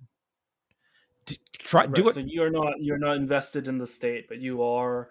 Um, yeah, you comply. So so you do kind of comply with it. Right? Yeah, but you don't volunteer. Yeah, comply, but- fine, but don't volunteer. That's what I mean. Sure. Don't volunteer to stay after work. Don't volunteer to uh, participate in governing. Don't volun- Don't be a pol- Don't be a politician. Don't run for office. Don't work for the state. Or if you do, don't do it with enthusiasm, unless you actually agree with the state in that moment. But you know, just do it like the way the ladies, the ladies in the DMV work. That's what I'm talking about. That's that's that should be your attitude to your employer and to the state both i mean you're an idiot if you merge your identity with your employer right because the employer will be like oh great brian can you work uh saturday and sunday this week? We we need it. The business will be like oh well of course if we need it then i'm there boss. And you will cancel Right. And you'll cancel right. your This wedding. Very common. you'll cancel your wedding or your son's birthday to to work all because you're because that's what matters. That's you. That's the identity. That's your family. Um same with the state. Why would you ever volunteer? Like sending your son you know volunteering for the army is just the most obvious example um but there's all sorts of ways in which americans do or do not volunteer their energy their time their resources their their emotional capital into the state they do also just waving the flag is that um, that's a very small thing, but it is a thing. It's you're working to put up that flag, um, sacrificing in Right. a So, so I think a lot of what people in in our circles are trying to do is establish uh, an alternative. Yeah. Right. They, they want to create a different yeah, identity. Uh, do do you think that that's that that would be a positive, or do you think that you know it, should just be individualism? the, yeah. I was gonna. you shouldn't be kind of Yeah, I'm an affiliating with anything like that. I'm an egoist for sure. So yeah, I um, I think that I think that Uh, for the audience, what does that mean? the best alt- yeah so let me so the best alternative is to have no identity um meaning other than brian and thad uh no social identity yeah individualism i mean it's a form of individualism it's an it's a radical individual i think it's the most radical individualism it's Stirner um Max Stirner is the guy Right. who I like a lot, and he kind of laid this out. It's not anything your audience hasn't heard. It's just the most radical version of it. It's um, it's radical individualism, in which the ego, the self, the individual is sovereign.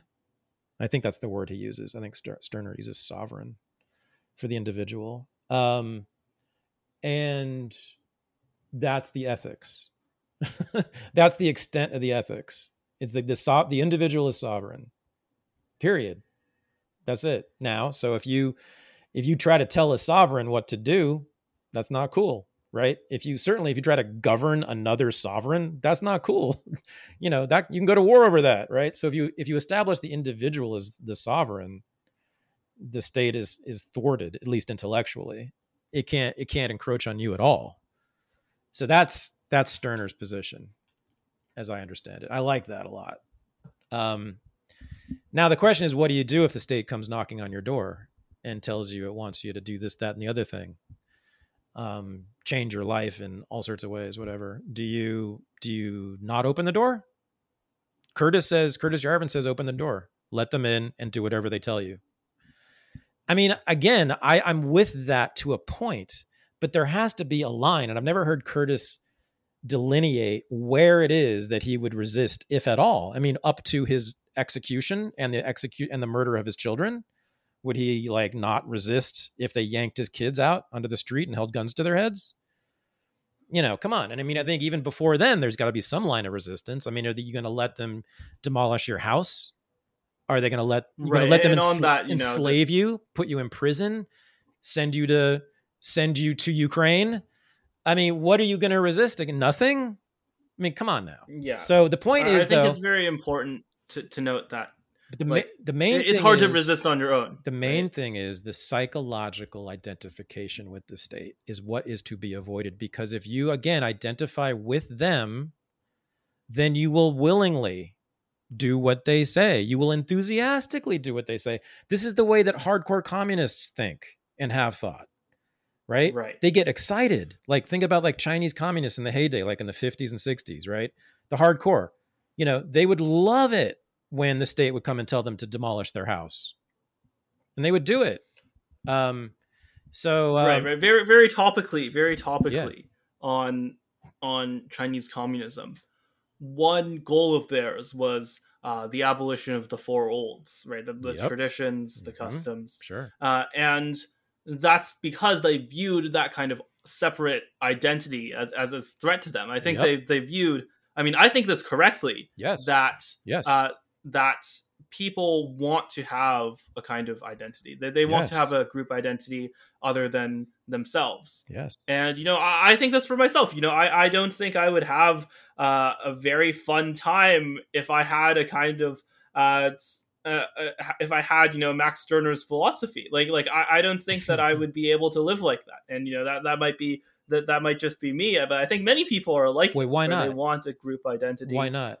Where they want Why can't kind you? of shared it, it's a kind of like emotional it's a kind of emotional thing you know like it feels good to be part of a group it feels good Wait. to be part of you know This doesn't uh, preclude this doesn't preclude any group identity.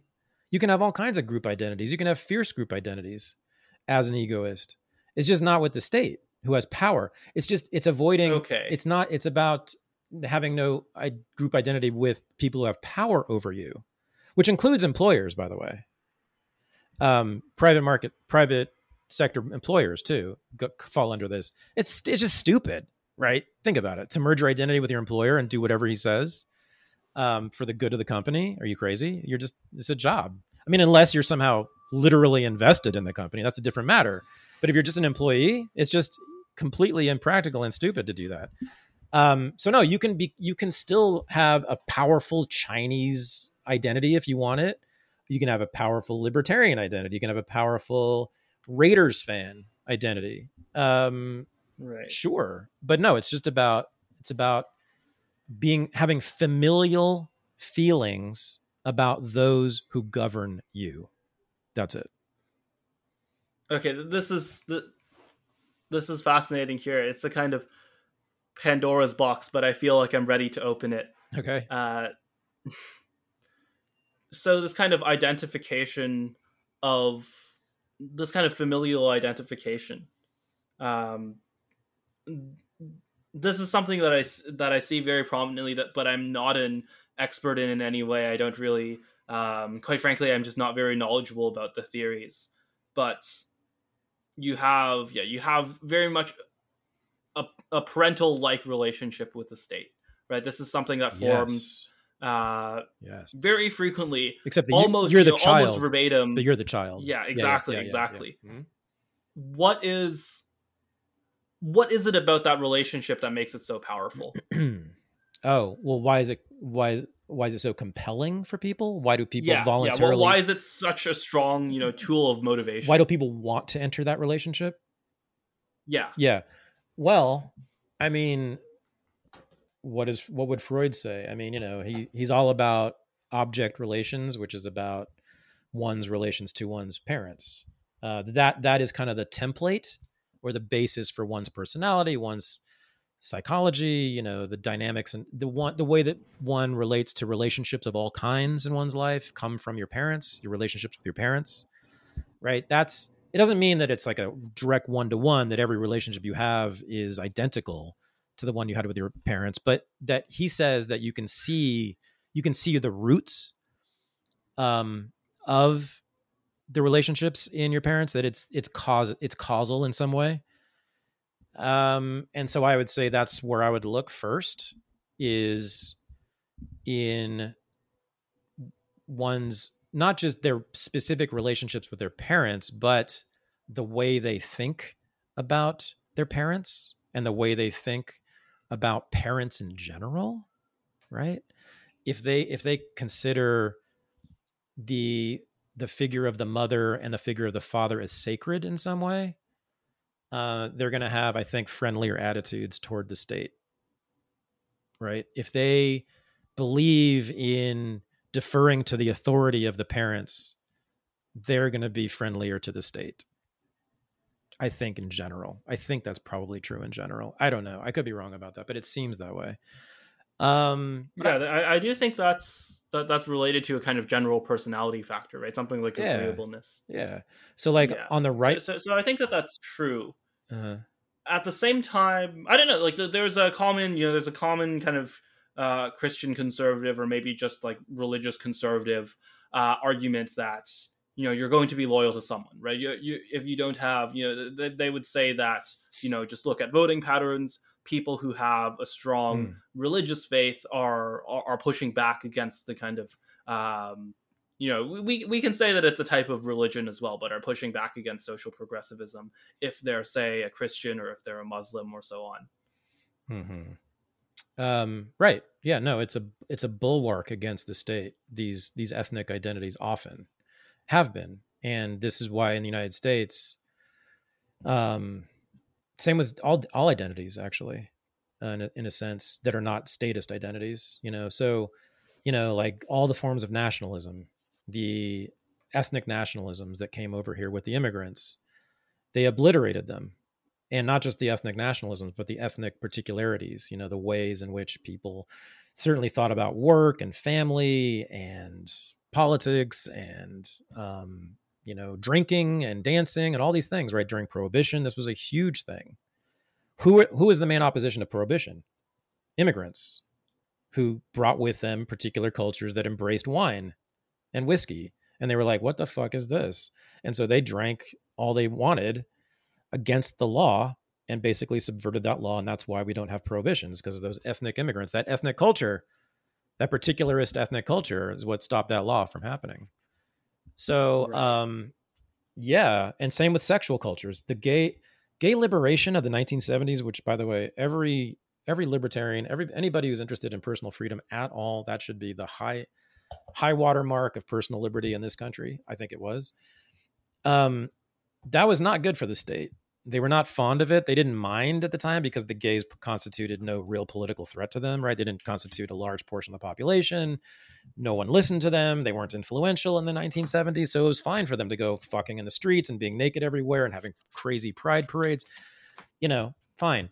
But what happened was then um, AIDS happens, and all of a sudden, gays get scared about that lifestyle about being individualist in that way, which it was, by the way, that's what it was.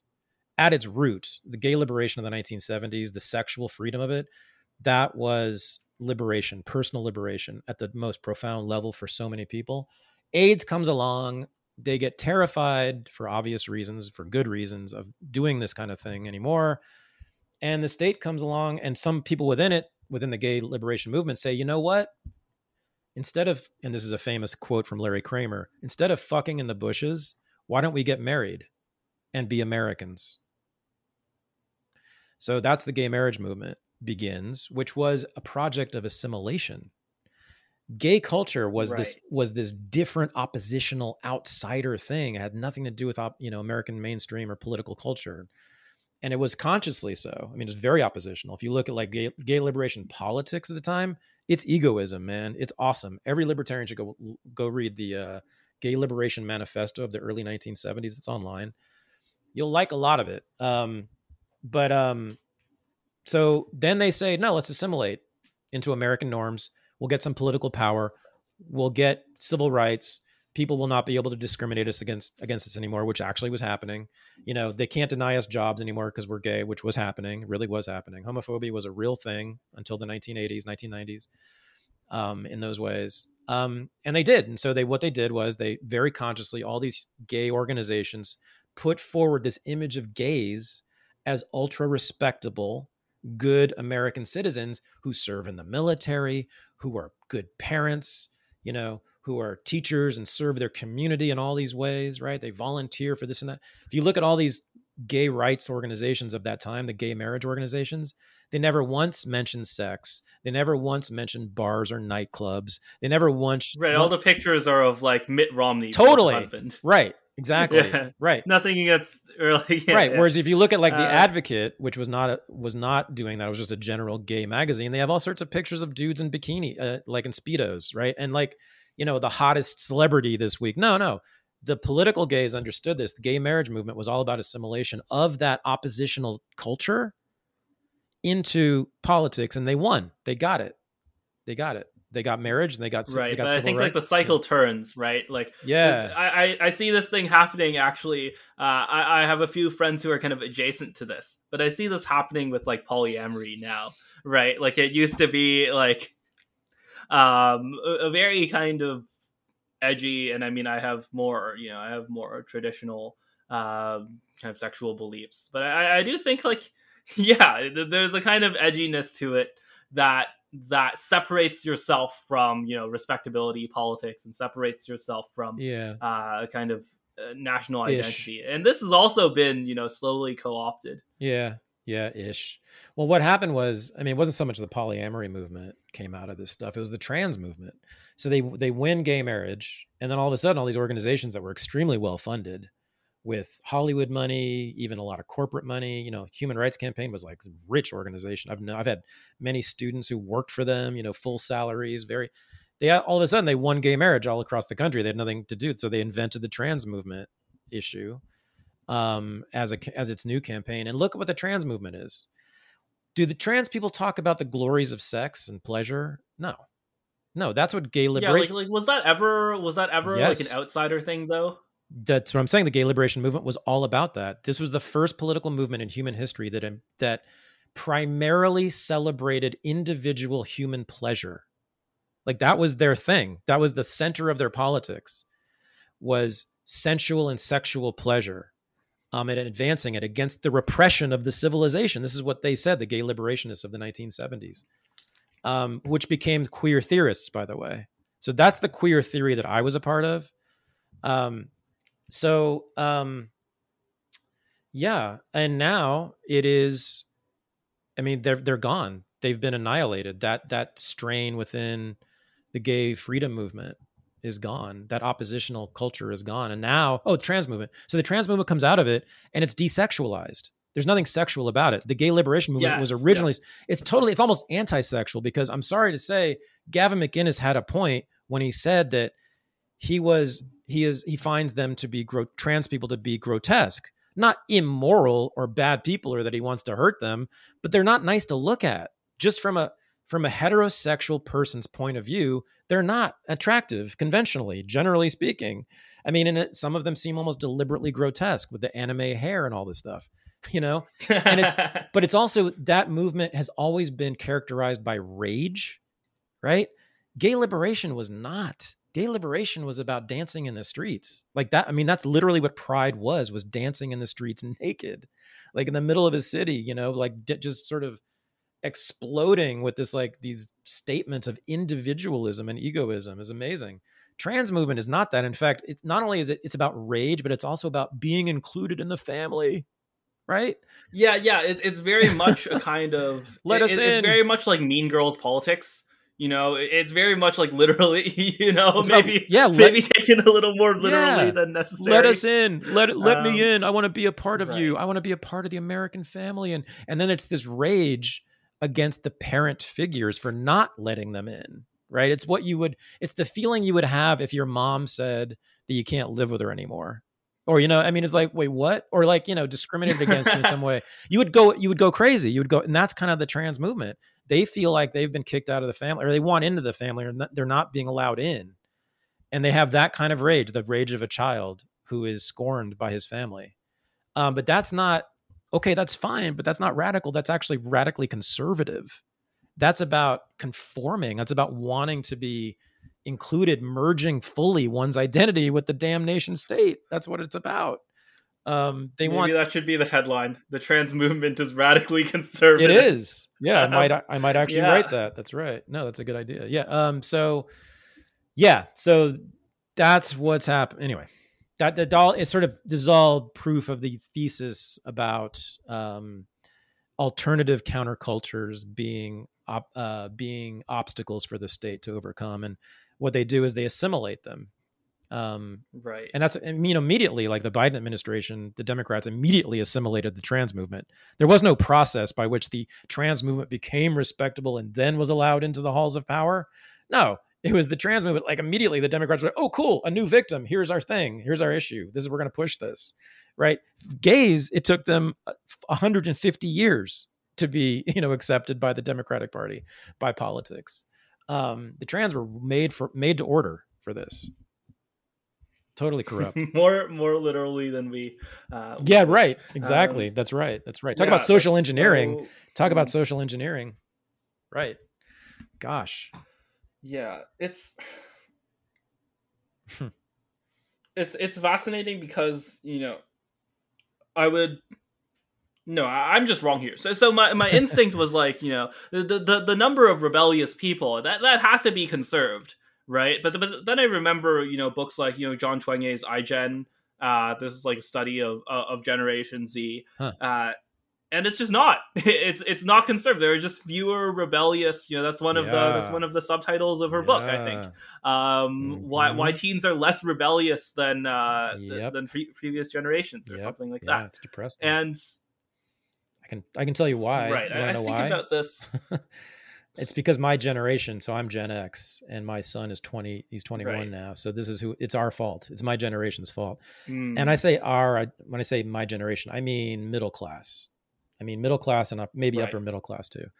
Uh, not not poor people, not working class, not people who live like in small towns in Indiana. I mean, you know, um, that's what I'm talking about. Yeah, we overparented the shit out of our children and even I did this and I, you know, and I was very aware of it and I didn't like it and I was opposed, but even it was just like almost like an instinct for, on my part. I, we had to know where he was at all times. We had to, you know, be involved in every aspect of his life. You know, we wanted him to tell us everything about his, I mean, you know, and like just constantly he was in our mind and we were always worried about optimizing his life and his safety and his happiness. And it's just like constant and it's and it and I've seen this not just in my family, but I've seen this in like every family, every middle class and upper class family I've known um, of the of Gen X that's been led by Gen Xers. We've all done this. Helicopter parenting, we invented that. That's our thing. That's Gen X. And the theory is that it's because we came out of the first generation in which divorce was common. My parents divorced when I was five. Oh, hmm. Yeah, my parents divorced when I was five um, they're you know the boomers um, they were the first generation to get divorced in a large in large numbers and so we the theory is anyway that we those of us especially those of us from broken families so-called broken families is that we've been wanting to recreate that family you know um, so desperately that we then you know go overboard when we have our own family and i i do think that's right in some level um, so that's what we've done though we've basically squashed. Sorry, I, I don't completely understand this. Oh, so like, so so you're so the boomers the boomers are divorced, and then the Gen Xers the Gen Xers come after. Suffer and they so so the idea is that they were raised by kind of divorced parents. Correct. Yes.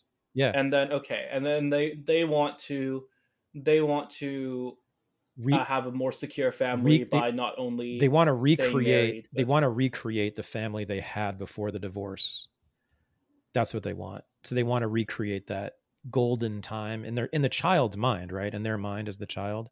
The time before the divorce is golden and great and you want to re- you always deep down you want to return to that is the theory anyway.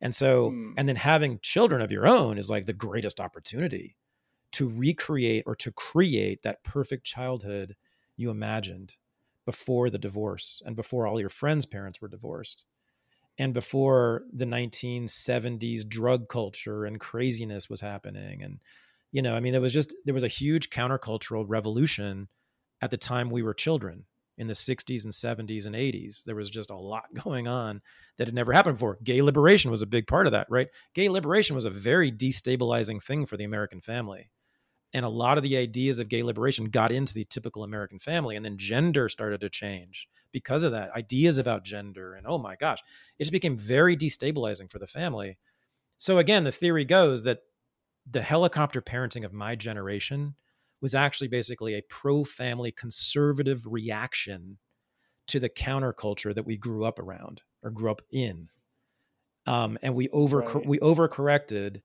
and we overparented our children in an attempt to create this imagined perfect family of before the divorce time Does that make sense? Hmm, yeah, yeah. That that this seems like I don't. I'll have to think about it more. I I, really am, am not sh- so sure about this, but that that's actually Oh, a very I wonder why. interesting explanation, and I and I surprisingly haven't heard it before. Really? I, I look into these questions.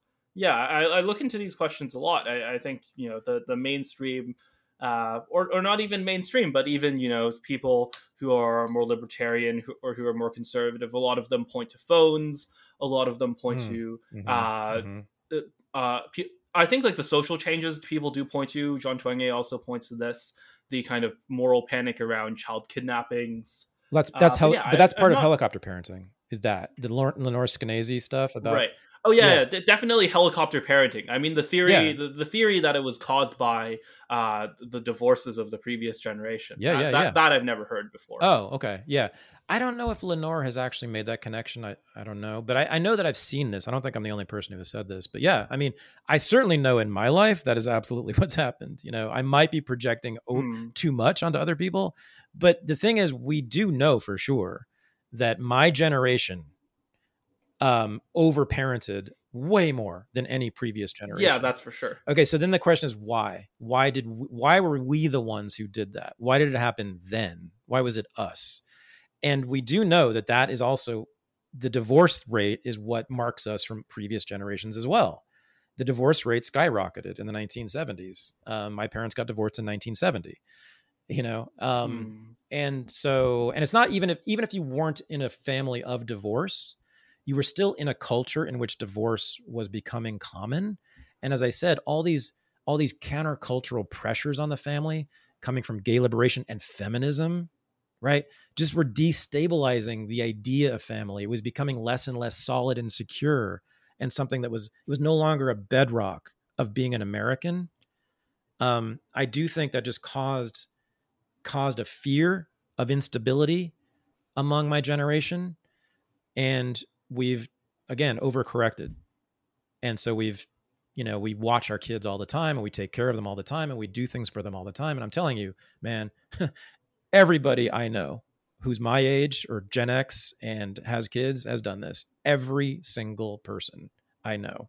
There's nobody i know really um, who i would call like uh, an irresponsible parent. In my class and my generation no one. And so and it's done tremendous damage i think done tremendous damage to the resilience and independence and general competence of our zoomer kids. I think zoomer kids can't tell the time they can't find their way around a city without a gps they you know i mean some they're socially awkward they're not having sex anymore this is right, right. A lot of sociologists call this They- like the slow life strategy. Yeah, they live at home. happens later. They live at home for a very long time. They're dependent on their parents for lots of things that when I was 18 I wouldn't have imagined asking my parents for or about. They over they share personal details about their lives with their parents in ways that I wouldn't have imagined doing when I was a kid, when I was 18. You know, um, they're very, very different than we were growing up, but that's us. We raised them. It's our speaking generationally, and I, I think that's the way to explain it is you have to understand what happened with Gen X um, to understand Mhm. what's happening with the children of Gen X. Because that's who the Zoomers are. That's our children. Yeah, yeah. I mean, I see it. I see it everywhere. Yeah. I see it. You, you- you're definitely right about the description. Yeah, I'm I'm on the older side of Zoomers, maybe between Zoomers and Millennials. Mhm. But uh, or sorry, uh, yeah, between Zoomers and Yeah, Millennials. and and def- I see, you know, And deference to authority, I think, is a big part of that, right? Because they defer to their oh yeah, parents. absolutely. they defer to their parents more than we did, much more. They defer to us much more than there's much, much less adolescent rebellion among Zoomers. It's kind of crazy. It's weird to me. I don't, I see almost none of it. And it's, again, among middle class and upper class people, I think you see a shit ton of rebellion among Zoomers, you know, in the lower classes for sure. But I mean, my Even then, I think it's declined. maybe, You know, that Maybe. there's Yeah.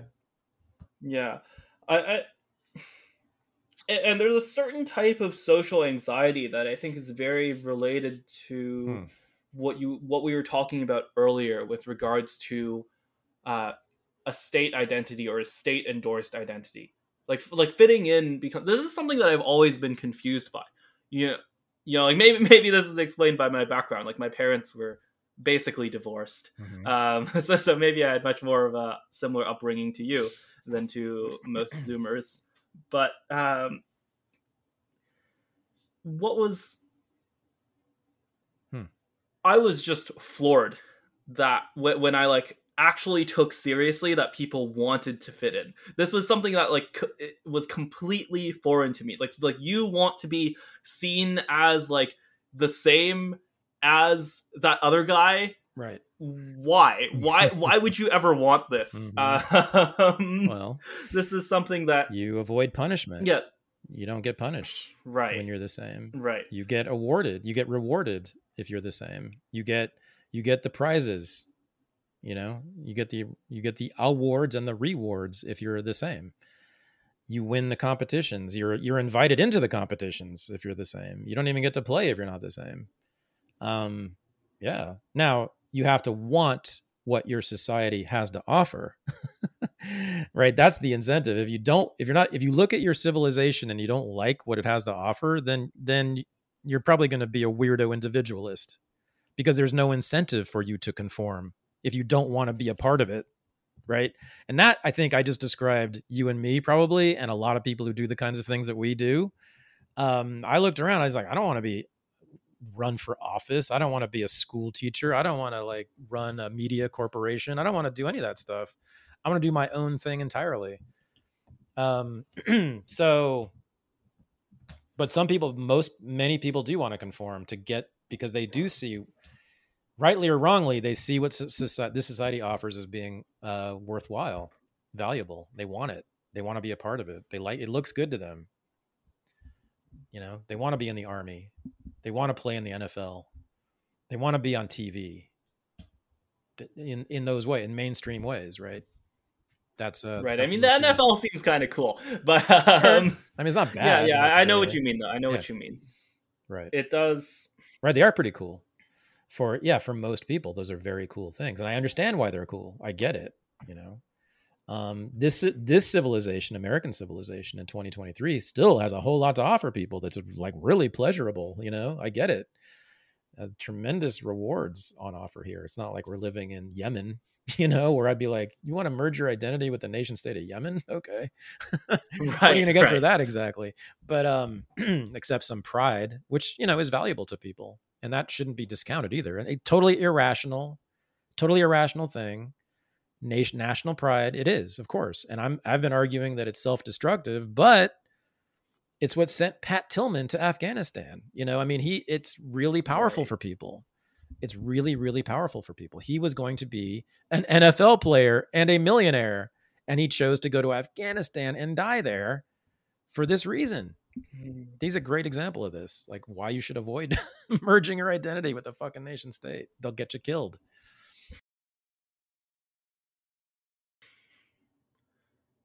So something that I worry about is that a lot of the forms of rebellion nowadays are just like just bad, just just ineffective, Agreed. self-destructive. Agreed. yes you yes know? and nothing nothing that's valuable to me i don't see anything valuable in it in like what happened in 2020 i I don't think i see anything valuable in the trans movement the way that it is um yeah the a lot of a lot of the rebellion in popular culture i find to be just nihilistic um Right, and I see this among um, among you know the nominal right as Sure. well. Right, I, I see this among people who are basically just posting whatever the opposite of the mainstream opinion is at any given point in Mhm. time, just like just for the sake shit, of posting shit the posters opposite of whatever shit the posters their opinion is. Not even I don't know. I, there are some shit posters I like. Right, Sure. there's there are ways to be a clever shit poster, but it it's like it, it's this instinctual opposition. You know, Right. this kind of like unthinking Mhm. thing uh, where where where it's also completely beholden to the mainstream. Right, if you just post, you know, whatever the opposite of the mainstream is, then you're like, in a way, you're 100% subservient to them, right? The, the correlation is negative Mhm. one. Um, and I don't know. I, I worry about this. So, like, what's the what's the healthy way of opposition besides you know not merging your identity with the yeah state? i mean you're talking about is there is there like an oppositional community nowadays? That's that, that's you know. I mean, so there's two there's two different oppositions we're talking about. I've been counseling opposition to identifying with the nation state or the ruling class, however you want to define it. that's one thing. And then you you were talking about opposition to mainstream ideas, so an intellectual oppositionalism, which I think is just stupid. I mean, just it is just literally stupid because it requires no thinking. You know, you just you find out what the mainstream's saying and you say the opposite of it. So you don't have to be smart at all to do that. Um, that's not interesting to me. Yeah, I mean that's what people find their identity in. You know, there there are several. Yeah, there's, there's I, a lot of people who find their identity. Yeah, I follow that. some people who do that, and then I sort of suss that out after a while, and I stop following them. Um, yeah. But yeah, and this is what. And you know, some of them are extremely famous. Oh yes, indeed, indeed, on both yeah. sides too. Um, for sure. Right. There's some complete morons on both sides who are have you know hundreds of thousands of followers. It's amazing. Um. So I don't know what how to be oppositional. You know, I I'm also an agorist. That's another piece of my my puzzle. I um mm-hmm. I think it's a great way to go. I mean, if you want also if you want to if you want to come Sorry for the audience, what does oh, that mean? Counter economics. So practicing um, participating in economics that are outside the mainstream that are either gray market or black market um, outside the tax regime you know doing things that right right the meme the meme online is that it's like the tax evasion ideology that's part of it i mean that's certainly an important part of it but that's not all of it no yeah. no i mean it's about like for instance you know being a hairdresser requires lic- getting a license from the state to be a hairdresser. It's insane. It's a, it's ridiculous. Right. And so what just... what to and it's mostly black women um, who do this. Um, that do independent. So what do what do most black women do? And this is where the slave culture comes back in. It's beautiful. Uh, super ultra libertarian things in, in slave and black culture. Uh, they are the ones who don't get the licensing because they're generally poorer and they don't give a fuck about the nation state. They have no, they've not merged their identities with the nation state. So there's a huge black market among black female hairdressers in this country. Um, massive, massive, massive. You can get your haircut, hair done if you're a black woman, um, easily at a place that the state doesn't even know exists. They don't pay taxes. They don't get. They haven't. Pay- right. Is this like the secret Indian immigrant restaurants? Yes. Do, yes. You know about this, yes. right? Yeah, yeah. It's the same deal. Yes, okay. Exactly. Is, that agorism? Yes. The, the Cafe yes. Indian restaurant. Those are yeah. Those are awesome. those are the heroes of agorism. To me, that's who's on our Mount Rushmore. Those black women hairdressers in the hood who haven't gotten who don't have a license and don't pay taxes. Is there is there a more heroic figure in our society? Honestly, think about it. I mean, and they're making good money. And when they grew when they grew up in a public housing project, and dropped out of high school and have three children with three baby daddies like and they're making and they're oh, against all that they managed to make it by fucking the state over or just not fucking the state over by avoiding the state evading the state which is what we should all be aspiring to do. Like there's no higher calling than that i think. Um and they're doing something they like to do. So i was going to say you know if you want to merge things you're passionate about, you know, things you actually want to be doing with changing society. And I'm not saying you need to or should at all. I mean, if you want to just make money or do something that's fun, please do that. But if you want to change society, that's the way to go. I mean, be an agorist um, and evade the rules. So yeah, just look at prohibition. You know, exactly. ultimately the black market becomes immigrants. As I said earlier, yeah. it was immigrants who did that. They were like, "Who's the nation? Who's America? I don't care. It's not me." And I and I love wine. Um, so um, yeah, the gangsters, so-called gangsters of the 19, of the 1920s, the mafia who did this, Jewish and Italian gangsters. They disregarded the rules of their new country for obvious reasons because they just got here. So why should they be American? And so breaking the law was not immoral to them. See, that's the thing. It was not immoral to them because they came from a different culture with different morals um, morals in which drinking wine was not just okay, but it was expected, you know? So right. right. Yeah. So that so being a, so, that that's you know that that's your life tip. That is the legal is this is not legal advice. Um, but yeah, that, that's the that's the that's the life yeah, advice. I ego guess. egoism and anarchism and and agorism, I should say agorism and anarchism. I'm not an anarchist, really. I guess I don't know. I suppose I am. It's hard to say, but I, I um, to me, I I think you have to bite a few more bullets to get there. I don't know. I just don't like any anarchist I've ever met. so, so I don't agree with them on most things. And and a lot of left wing anarchists are actually communists. They don't admit it, but they're just when you ask them about like, or worse, they're liberals. I mean, a lot. I've known a bunch of anarchists. or worse. Yeah, no, liberal. they are. That, um, they. I went to college with a lot of guys who basically founded Antifa in Seattle. They were like the original Black Bloc protesters and WTO. They went there right after college in the late '80s and they kind of were a part of the hmm. grunge rock scene and also the Antifa, the emergent Antifa world. And um, I forgot what I was going to say. What were we talking about? they were. Yeah, yeah. no, no, I just had it in my mind, you know, that there's like one picture from the COVID era of like Antifa protesters with N95s. It's like, yeah. Oh, just well, right. Yeah, they become right. They're, oh, yeah. If you yeah. ask them about like a particular policy question, they're all for national health care.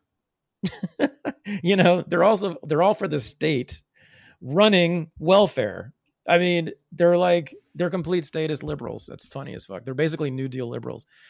Um so yeah. I mean there's so there's this is why I say MAGA is the first truly radical and successful political movement in this country. Trump, Trump, yeah, Trump is let's, let's, Trump is the first. I think it's I think it's okay to say this. I think it makes sense to say this. He's the first truly radical president because he's the first president to call into question the empire. Um, big deal. Mm, even even more than Andrew Jackson. Yeah, I don't uh, know.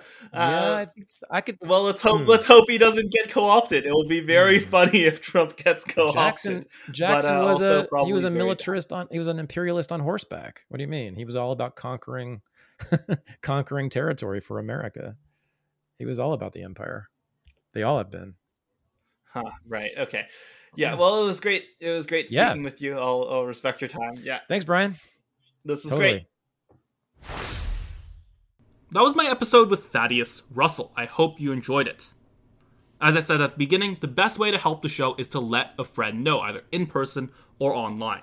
And if your friend has similar interests, has similar habits, then they would probably enjoy the show as much as you.